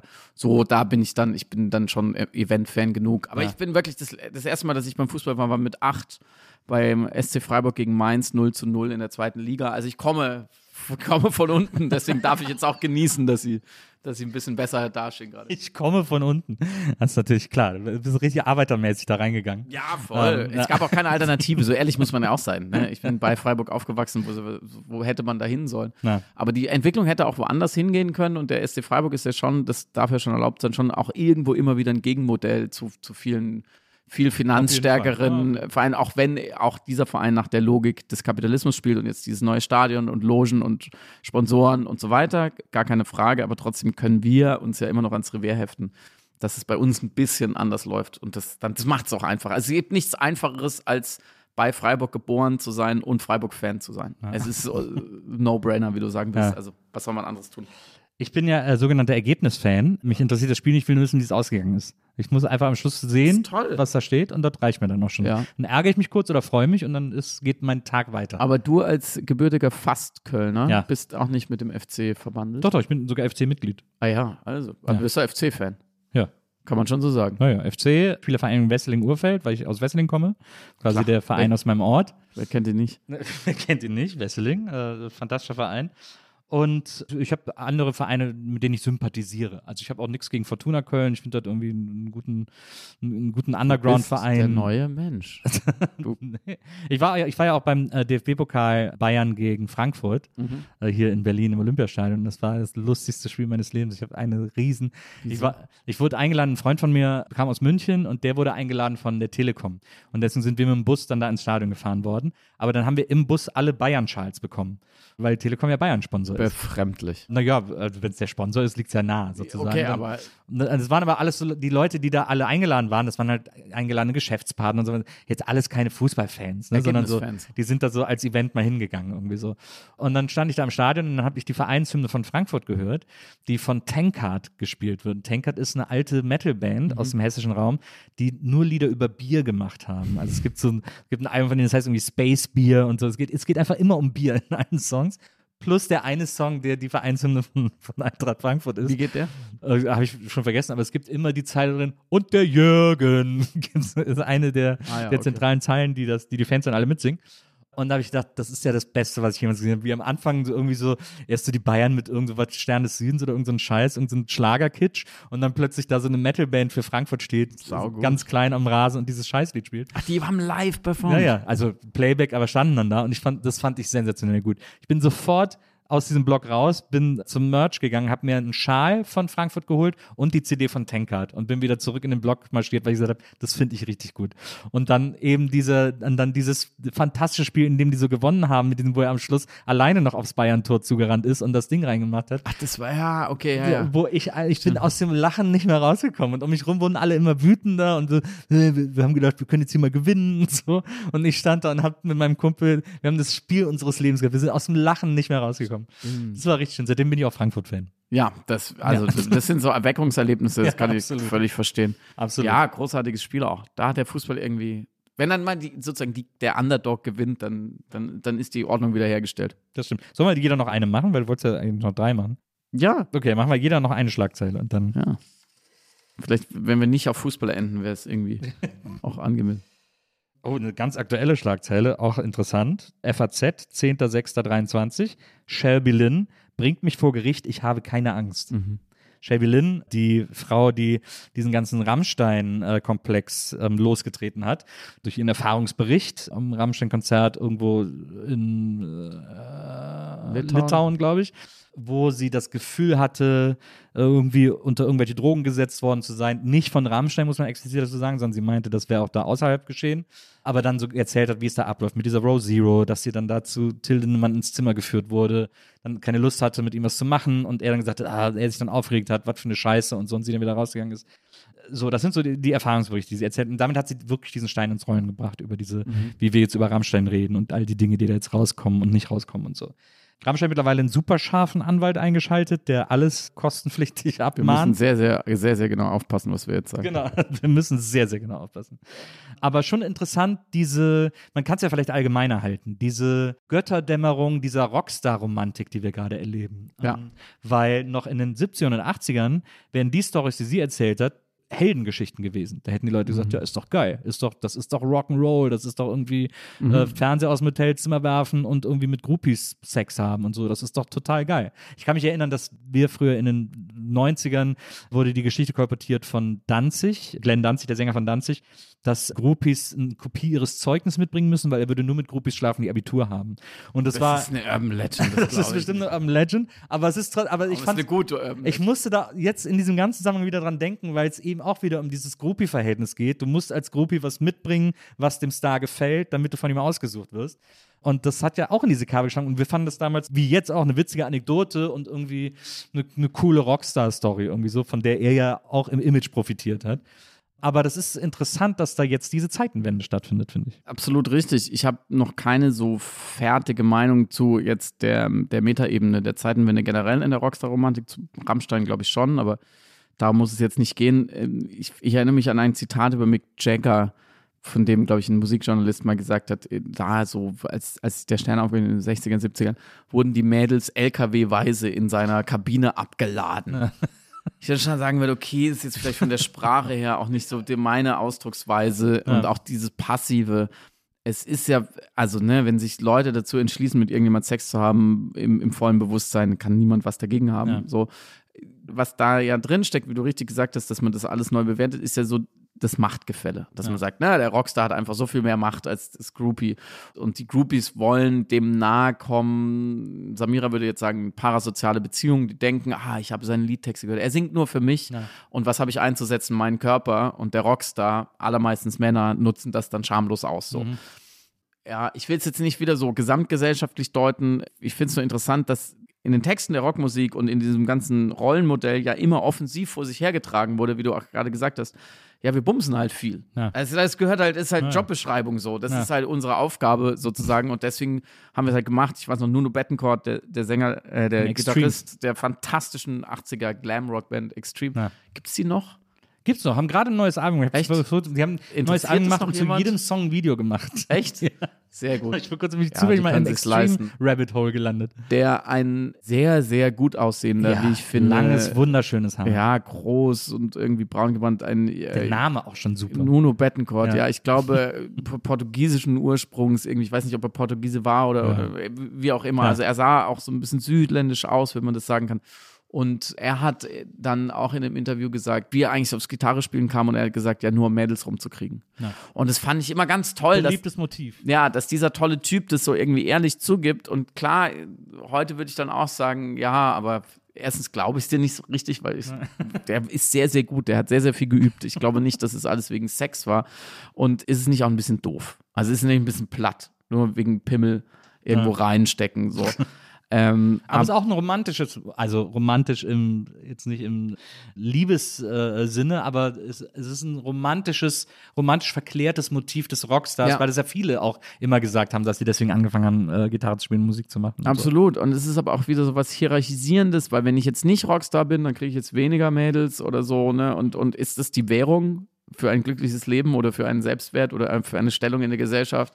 So, und es ist auch, also ja, da gibt es sehr, sehr ja, viele aber Fragen. Ich, ich, ich würde da sofort eingreifen, weil ich, ich finde das nämlich wirklich ein sehr interessantes Thema, weil ich da auch viel drüber nachdenke, auch in meinem Bild von Rockstars und von Rockstar-Coolness und so weiter und so fort. Es gibt ja auch, oder sagen wir mal, die eigentliche Idee des Groupies, so aus den 70ern, die ist ja auch, zumindest im Framework dieser Beziehung, Rockstar Groupie und so weiter und so fort, auf, und ich will jetzt gar nicht, es soll jetzt gar nicht provokant sein oder so, aber jetzt so gedacht, in Teilen auch was Selbstermächtigendes mhm. von Frauenseite gewesen, weil man ja diese, man kennt ja diese bekannten Groupies, diese, wovon auch Almost Famous handelt, diese. Äh, Stimmt, da dachte ich auch gerade dran. War nicht, ja, Entschuldigung. Also, und da gab's ja, es gab ja auch mehrere bekannte Groupies, es gibt ja auch mehrere Frauen, äh, Mandalier oder so, die als Groupie angefangen haben und dann selber Stars wurden und so weiter und so fort. Also es gab, ich weiß nicht, heute habe ich das Gefühl, gibt es das nicht mehr so, aber es gab auch eine Form des Groupietums, wo dieser Begriff auch ursprünglich so ein bisschen herstammt, der auch in, diese, in diesem Machtgefälle, in dieser Beziehung etwas Selbstbewusstes hatte und wusste, ich weiß genau, du willst an meinen Arsch und deswegen spielen wir jetzt hier nach meinen Regeln. Mhm. So und damit quasi dem Rockstar diese Rockstar-Macht genommen hat auf einer Ebene. Mhm. Voll. Ich glaube, es ist für die Problematik entsteht immer wieder dadurch, dass, dass das ja nicht in einem gerechten, gleichberechtigten System stattfindet, ja. sondern in einem Patriarchat, wo ganz ja. klar auch zum Beispiel der Zugang zu dieser Rockstar-Ehre, Ruhm, Macht immer noch mehr Männern ja. vorbehalten ja, absolut, ist. So. Absolut. Und das ist ja immer so ein bisschen das Problem, dass die Quelle all dessen nicht okay ist. Ja. Dadurch wird es ja ein Abbild von ungerechten Systemen, die die Gesellschaft insgesamt betreffen, weil selbst wenn wir natürlich auch in den letzten, also seit Yoko Ono, da könnte man jetzt wieder lange darüber reden, was das eigentlich für ein Narrativ von Weiblichkeit ist, die mhm. den armen Künstler irgendwie betrügt oder verwirrt. Aber dann Courtney Love, so, ne, mit, mhm. mit Kurt Cobain. Natürlich hat sich da auch vieles verändert und, und heute sind ja auch sehr viele Popstars und auch Rockstars weiblich oder auch mhm. queer oder irgendwann dann auch non-binär oder, oder es, es ist da mehr möglich. Trotzdem ist ja immer noch die grundsätzliche Vorstellung, der Mann ist der, das kreative Geschlecht, das mächtige Geschlecht, das wirkmächtige Geschlecht, das Geschlecht, was auf die Bühne gehört. Naja. Und dafür verdient er sich sozusagen. Und da, da ist man naja. ja fast in so einer, fast in so einer Sexworker-Logik, naja, äh, wo, wo, da will man ja nicht sein. Da hast du recht. Aber es ist quasi innerhalb dessen, was möglich ist, war das Gruppitum der 70er Jahre in diesem großen Rahmen die bestmögliche, das bestmögliche Achievement. Äh, so. Also es gab, es gab ja auch damals schon zwei, drei weibliche Rockstars, aber die mussten auch interessanterweise mussten die immer die durften auch nicht zu weiblich rüberkommen. Also ja. Susi Quattro in ihren Lederanzügen und so, das ja, musste immer Die war eine Rockröhre, da kommt ja dieser schreckliche ja. Begriff her. Und noch, um noch einen Satz äh, zu Rammstein äh, zu sagen, ich will ja gar nicht so rausstehlen. Ich, es ist dieser Fall von nicht überrascht, trotzdem angewidert. Ja. Und, und auch es gibt dann auch gerade Männer, die sagen, aber wieso? Er kann doch jede Frau haben. Warum äh, muss er sie irgendwie mit Gewalt oder mit Vorspielung falscher Tatsachen haben? Ich glaube, die bittere Wahrheit, die ja da auch drin steckt, ist, es gibt einfach mächtige Männer, die geilen sich daran auf, an diesem Machtgefälle. Und da wird es ja wirklich so gefährlich, finde ich. Ja, ich, ich weiß gar nicht, ob das da auch der Fall wäre. Das weiß ich auch nicht. Ich glaube, ich glaube, es ist, ich glaube, es ist, ein, äh, also wenn es so sei, wie es beschrieben wird, mit diesem, dass sie so eingesammelt werden und dann da irgendwie, wenn das der Wahrheit entspräche, dann ist es, glaube ich, ganz ehrlich, äh, auch ein großer Teil Faulheit weil du als Star irgendwie von der Bühne gehst und dann soll das einfach schon bereit sein, soll das Buffet schon bereitstehen. Mhm. Nicht, dass du dich dann noch anstrengen musst und irgendwie anquatschen musst oder was auch immer ausgehen musst, um Leute zu treffen oder was auch immer, sondern wird dir dann alles schon dahin. Du bist halt auf dem Level, wo du es dir leisten kannst, dass dir das jemand zur Verfügung stellt und dann denkst du, dann mache ich das, weil dann, ich bin jetzt auch schon 60 und da äh, muss ich mich dann nicht mehr so wahnsinnig bemühen. Ich glaube, ich glaube, es ist super banal eigentlich. Und aber findest du es nicht auch sehr rücksichtslos und gefühlskalt? Ja, natürlich. Dir dann so in dem Moment auch wurscht ist, wie die sich vorher oder nachher fühlen, ob die sich ja. fühlen wie halt auf die Theke gelegt, Frischfleisch. So. natürlich ist das, natürlich ist das äh, äh, gefühlskalt, natürlich ist das, ich will das ja gar nicht schönreden, sondern ich will es auch gar nicht,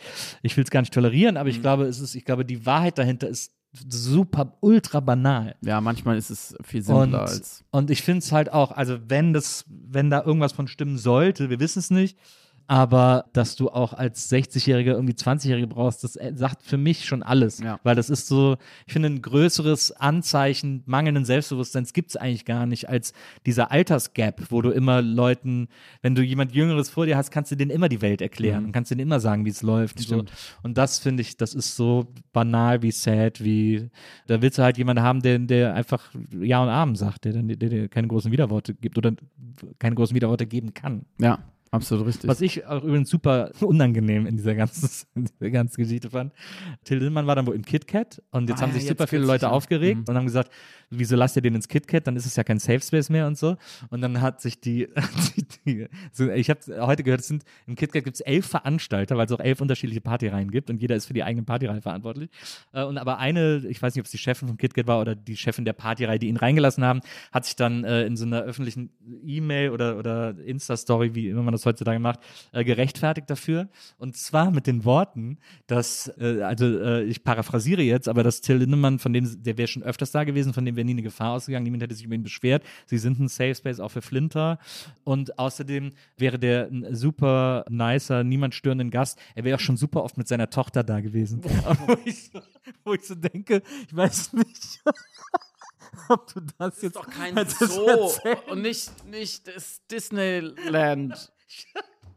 Da habe ich auch gedacht, ich würde, äh, also in 3000, ich liebe meine Tochter über alles und ich mache jeden Scheiß gern mit der, aber ich gehe tausendprozentig nicht mit der ins KitKat. Ich würde sogar so weit gehen, es ist, man sollte, also gewisse Sphären sollten getrennt bleiben, aber gut. Na, das fand ich, das, das war sehr beeindruckend. Was, es gibt ja die Non-Pology, die Entschuldigung, die eigentlich keine ist. Ja. Was ist denn die, was wäre das denn? die Escapology. Ja, es ist eine Escapology, ja. Irgendwie ging es nach hinten los, glaube ich. Escalapology. Die, so, letzte die letzte Schlagzeile, oh, die ist super, die ich heute hier vorlesen werde, ist vom 13.03.2022 im ZDF. Oscar-Regen für Im Westen nichts Neues. Ah. Das war doch dieses Jahr. Kann sein, ne? Finde ich völlig irre. Natürlich. Ich glaube auch, dass er ja. das ja, ja. Ah. Naja. Doch. Oscar-Regen für Im Westen nichts Neues. Ich weiß gar nicht, weiß nur, bester, wie, wie, sagt man, fremdsprachiger Film oder wie ist die ja. Kategorie jetzt inzwischen? Aber die hatten, glaube ich, noch zwei, drei. Und dann noch so Bestes adaptiertes Drehbuch. Ah, das kann sein, kann man, ja, irgendwie so, wahrscheinlich so eine Zweitkategorie. Wie, wie hat dir der Film gefallen? Ich habe ihn noch gar nicht gesehen. Ah, blöd. Ich bin, ich bin super, ich finde es nicht so schlimm. Ich bin immer sehr spät damit, mir Filme über den Zweiten Weltkrieg anzugucken. Und dann der Erste ich, Weltkrieg dauert natürlich noch äh, länger. Achso, es stimmt, das Erste, es dauert noch länger. Ich gucke mir sofort Vietnam-Filme an. Das ist irgendwie ein Krieg, den ich filmisch irgendwie erfasse. Aber so die anderen Kriege, da bin ich irgendwie immer so. Interessant. Welches ist der beste Vietnam-Kriegsfilm? Oh, beste Vietnam. Ist, ich, so platt es auch sein mag, ich glaube, das ist tatsächlich Full Metal Jacket. Ich glaube, diese, diese Zweiteilung des Films mit erst in der Kaserne und dann im Krieg, das hat, glaube ich, am meisten Eindruck bei mir hinterlassen. Apocalypse Now fand ich immer ein bisschen, fand ich immer cool, aber es war eben einfach immer ein bisschen zu cool. Platoon ist irgendwie ein Tacken zu viel Krieg, also so zu sehr auf diese Kriegshandlung äh, fixiert. Was haben wir denn noch? A Thin Red Line, Terence Malick. Oh, den habe ich gar nicht gesehen. Aber ich bin auch kein Malick-Fan. Ja, da gibt es nur Liebe, Liebe oder Hass. Gedichte. ja, ja. ja, genau. Es passiert nichts. Ja, den hätte ich jetzt nominiert als Malik-Fan, aber ja. klar, sonst hast du schon die richtigen genannt, auf jeden Fall. Im Westen nichts Neues. Remarque, ne? Große, äh, ja, genau. Erich Maria Remarque, der interessanterweise, also der hat das Buch geschrieben als ganz klar Antikriegsbuch äh, nach dem Ersten Weltkrieg und dann ist er damit in der Weimarer Republik wirklich zum Star geworden, war ein Star-Autor und er hatte was mit Marlene Dietrich. Also der war auch so glamourös. Also auch ein Rockstar. Äh, auf eine Art, ja, kann man wirklich sagen, in einer ganz, ganz weirden Zeit auch. Und mit den, mit den Nazis hatte sich dann auch überworfen, weil es war dieser Militarismus und dieses Nationalistische fand er nicht gut, logischerweise. Also eine interessante Figur auf jeden Fall auch. Und der Stoff, das ist ja so der deutsche Antikriegsstoff, ja. den es überhaupt noch gibt. Ja, wir haben gar nicht so viele, aber den haben wir. Ja. Und den dann neu zu machen heute, also es hat ja eine große Kontroverse ausgelöst, dieser Film. Ne? Es gibt Leute, die fanden ihn ganz toll, anscheinend ja auch die Academy. Und es gab Leute, die haben ihn total abgelehnt, weil natürlich naheliegender Vorwurf ist es ja immer, man kann den Deutschen ja immer so eine Entschuldung vorwerfen sagen, wir haben da schlimme Verbrechen verübt im Ersten wie im Zweiten Weltkrieg, weil den Ersten haben wir auch vom Zaun gebrochen. Und dann sozusagen deutsche Soldaten auf eine positive Art und Weise zeigen, könnte immer bedeuten, ja, wir waren ja eigentlich gar nicht schuld. Nein. Und es ist ja Krieg, Pack schlägt sich, Pack verträgt sich. Tätervolk so. immer schwer. So genau, genau. Und ich sitze da so zwischen den Stühlen, weil ich habe den Film, ich habe ihn auf Netflix geguckt, nicht im Kino, weil ich jetzt auch nicht für einen Kriegsfilm ins Kino gehen würde. Ich finde, da der hier überhaupt im Kino? Weiß ich gar nicht. Ja, der lief so sechs Tage, damit er in, in, in Amerika, aber hier weiß ich gar nicht. Nee, hier lief er auch ein ah, bisschen, damit er in, damit er als Kinofilm zählt. Genau, das ist ja, ja auch nochmal so eine andere Diskussion. Und ich war auch beim, beim Deutschen Filmpreis da, als da hat er auch so in acht von so und so viel Kategorien gewonnen. Also da hat er auch nochmal richtig abgeräumt. Ich weiß bis jetzt immer noch nicht so richtig, wie ich ihn finden soll. Ja. Ich kann also jetzt auch nicht sagen, ja oder nein. Er hat seine Momente. Albrecht Schuch ist ein großartiger Schauspieler, der spielt. Daniel Brühl spielt auch mit, ne? Ja, ja, Daniel Brühl spielt den Diplomaten, der den Frieden verhandeln soll. Auch eine interessante Rolle. Ich würde mir so sehr wünschen, dass man hinterher sagen kann, ja, das ist gut, weil die Jugend, weil es richtet sich an die Jugend, es handelt ja von verführter Jugend, die alle in den Krieg ziehen, hurra, wir für den Kaiser und das Vaterland und so, und wie, wie die kaputt gemacht werden und, und wie die auch belogen wurden und da, und da rein hypnotisiert wurden. Ich würde so gerne sagen können danach, hey, das ist ein Film, meinem, meinem Neffen, der ist 15 zum Beispiel, der soll den gucken, um ja. zu verstehen, wie Krieg ist. Ich glaube, ich würde auch vielleicht fast eher auf diese amerikanischen Stoffe gehen. Band of Brothers übrigens ist auch, fand ich auch fantastisch, oder, als ich das erste Mal gesehen Stimmt, oder die unterschätzte Serie äh, Pacifica heißt sie, glaube ich, über über, das ist so ein bisschen Australien, ja. äh, auch Zweiter Weltkrieg gegen die Japaner, die ist auch sehr düster und man will ja einfach nur danach irgendwie sagen, okay, ich habe den Film irgendwie äh, gut geguckt und jetzt hasse ich Krieg noch mehr als vorher. Ja. Ja. Da, dazu sind die Antikriegsfilme eigentlich da. Aber das finde ich funktioniert am besten bei Hair. Bei. Wenn Burger da am Schluss in das Flugzeug äh, ja, das, Sunshine singt und ins Flugzeug marschieren muss, ja, weil sie nicht checken, dass er da gar nicht hingehört. Oh Mann, das, das ist so traurig. Szene. Jetzt ja. gerade eben besagter 15-jähriger Neffe war in München, ist extra hingefahren mit der Schule, um ein Hair-Musical, eine Aufführung ah, ja. zu sehen. Und es ist lustig, weil ich ihn dann gefragt habe, wie er es fand, erinnernd, dass ich mal auf dem Freiburger Zelt Musikfestival, da war ich glaube ich sogar noch jünger, mit 12 oder 13, auch eine Hair-Inszenierung gesehen habe und da waren nach fünf Minuten alle nackt. Und mein Vater ist, ist dann auch mit mir rausgegangen. so, ähm, weil, er, weil er irgendwie fand, diese nackten Hippies brauche ich jetzt nicht sehen. Ich, ich fand es auch nicht so schade, weil es war nicht so gut.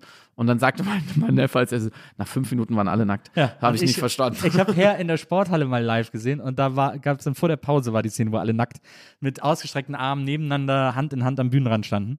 Und alle sind deswegen reingegangen. Aber ich fand, ich fand den Film halt toll. Der Film ist toll, die Musik ist toll. Ja. Also ich bin wirklich kein Musical-Fan. Weiß nicht, wie es dir geht, aber Herr würde ich immer hochhalten. Ich finde Musicals super. Ich habe immer gesagt, ich finde Musicals als Filme besser als live. Mittlerweile bin ich etwas weicher geworden, was das betrifft, aber würde, würde sagen, in Deutschland würde ich immer den Film vorziehen, aber in äh, London oder in New York oder so äh, sollte man sich auch schon mal ein Musical angucken. Ja, das, das kann man schon mal machen. Weil das schon mal aufregend ist in diesen Theatern, die darauf ausgelegt sind und, und Voll. Kultur, ich habe da die das auch mal Cats gesehen. Ich habe äh, meine, meine eine große Hushcakes-Geschichte, die ich habe in meinem Leben, war eben in der 10. Klasse Klassenfahrt nach Essen zum Musical zu Starlight, Starlight Express. Express. Bochum ja, das ist lustig, dass du schon weißt, wo es dann war. Und natürlich den Anfängerfehler gemacht, auf der Busfahrt hin die erste Hälfte vom Keks gegessen, dort gemerkt, irgendwie, ich spüre ja gar nichts, ja. die zweite Hälfte ja, reingefahren. Und dann kam Elektra auf Rollstuhlen raus. Und ich habe schreiend gelacht. es war schmerzhaft. Ich hatte Bauchweh. Ich wollte, dass es aufhört, aber es war so unfassbar lustig. Und man konnte sich immer kurz beruhigen, dass die Elektra wieder irgendwo hinter die Kulisse gefallen und dann kamen sie wieder raus und Funken haben gesprüht. Ich wurde dann auch, glaube ich, nach der Hälfte der Veranstaltung entfernt, weil diverse Familien sich beschwert haben. Ich war aber auch ganz froh, weil ich konnte einfach nicht mehr. Ich finde, mit der Ungewissheit, ob diese Geschichte war es oder nicht, sollten wir, die, ja, sollten wir die ZuhörerInnen heute entlassen. Kannst du nicht einfach jede Woche vorbeikommen, Friedemann? Nein. Ich finde, ich finde, es ist äh, fantastisch, mit dir über alles zu reden. Ich kann mit dir über alles reden. Es macht so einen Riesenspaß. Danke gleichfalls. Deswegen vielen, vielen Dank, dass du, dass du wieder da gewesen bist. Das wiederholen wir jetzt in zwei Jahren wieder. Na, in, können wir sagen, in einem Jahr? Ja, ich finde auch in einem Jahr gut. Oder ich will jetzt nicht so wieder auf das Buch abstellen, aber wenn ich, wenn ich ein neues Buch rausbringe, ja. wir, dann finde ich, hat man einen Anlass, weil dann hat man auch was, worüber man reden kann. Ich sehr, sehr gerne. Es macht immer sehr großen Spaß und ich war, glaube ich, noch nirgends in meinem Leben zweimal. Zweimal zu, doch beim blauen Sofa, dem Buchmessending vom ZDF, aber halt auch pro Buch. Aber ja. das sonst, also du bist jetzt schon auf blaue Sofa Niveau aufgestiegen. Jetzt muss nur blauer. Bock erreichen. ja, der blaue Bock. also ich, ehrlich gesagt finde ich die Nils Bokelberg Experience weitaus unterhaltsamer als das blaue Sofa. So viel kannst ah, ah, das freut mich zu hören. Also vielen, vielen Dank, dass du heute hier gewesen bist, äh, Sehr gerne. Friedemann. Vielen Dank an Jona, der war heute unser Producer und hat Danke, äh, ein paar Mal äh, ins Schwitzen gekommen, wenn wir hier wieder gefährliches Halbwissen äh, ausgepackt haben. Habe ich gesehen, wie er hektisch gegoogelt hat, weil er uns korrigieren wollte. Meistens ist es aber eingefallen, was wir, was wir überlegt haben. Er hat uns kein einziges Mal korrigiert. Ist er so höflich oder ist es ihm egal? Es ist eine Mischung, glaube ich, aus beidem. Ja. Deswegen äh, vielen Dank, dass du diese Folge gemacht hast. Friedemann, bis ganz bald. Und liebe ZuhörerInnen, wir hören uns nächstes Mal wieder hier bei der Nils Burkeberg Erfahrung. Bis dann, macht's gut. Tschüss.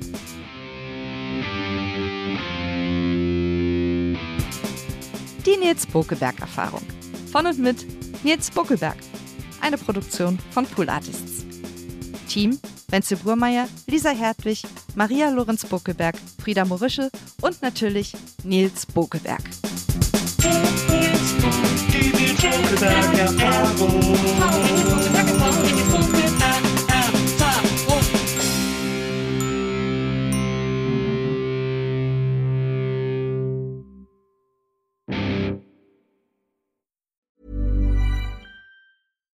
Why don't more infant formula companies use organic, grass fed whole milk instead of skim? Why don't more infant formula companies use the latest breast milk science? Why don't more infant formula companies run their own clinical trials? Why don't more infant formula companies use more of the proteins found in breast milk? Why don't more infant formula companies have their own factories instead of outsourcing their manufacturing? We wondered the same thing. So we made ByHeart, a better formula for formula. Learn more at byheart.com. Planning for your next trip? Elevate your travel style with Quince. Quince has all the jet setting essentials you'll want for your next getaway, like European linen, premium luggage options, buttery soft Italian leather bags, and so much more. And is all priced at 50 to 80% less than similar brands. Plus, Quince only works with factories that use safe and ethical manufacturing practices. Pack your bags with high-quality essentials you'll be wearing for vacations to come with Quince. Go to quince.com/pack for free shipping and 365-day returns.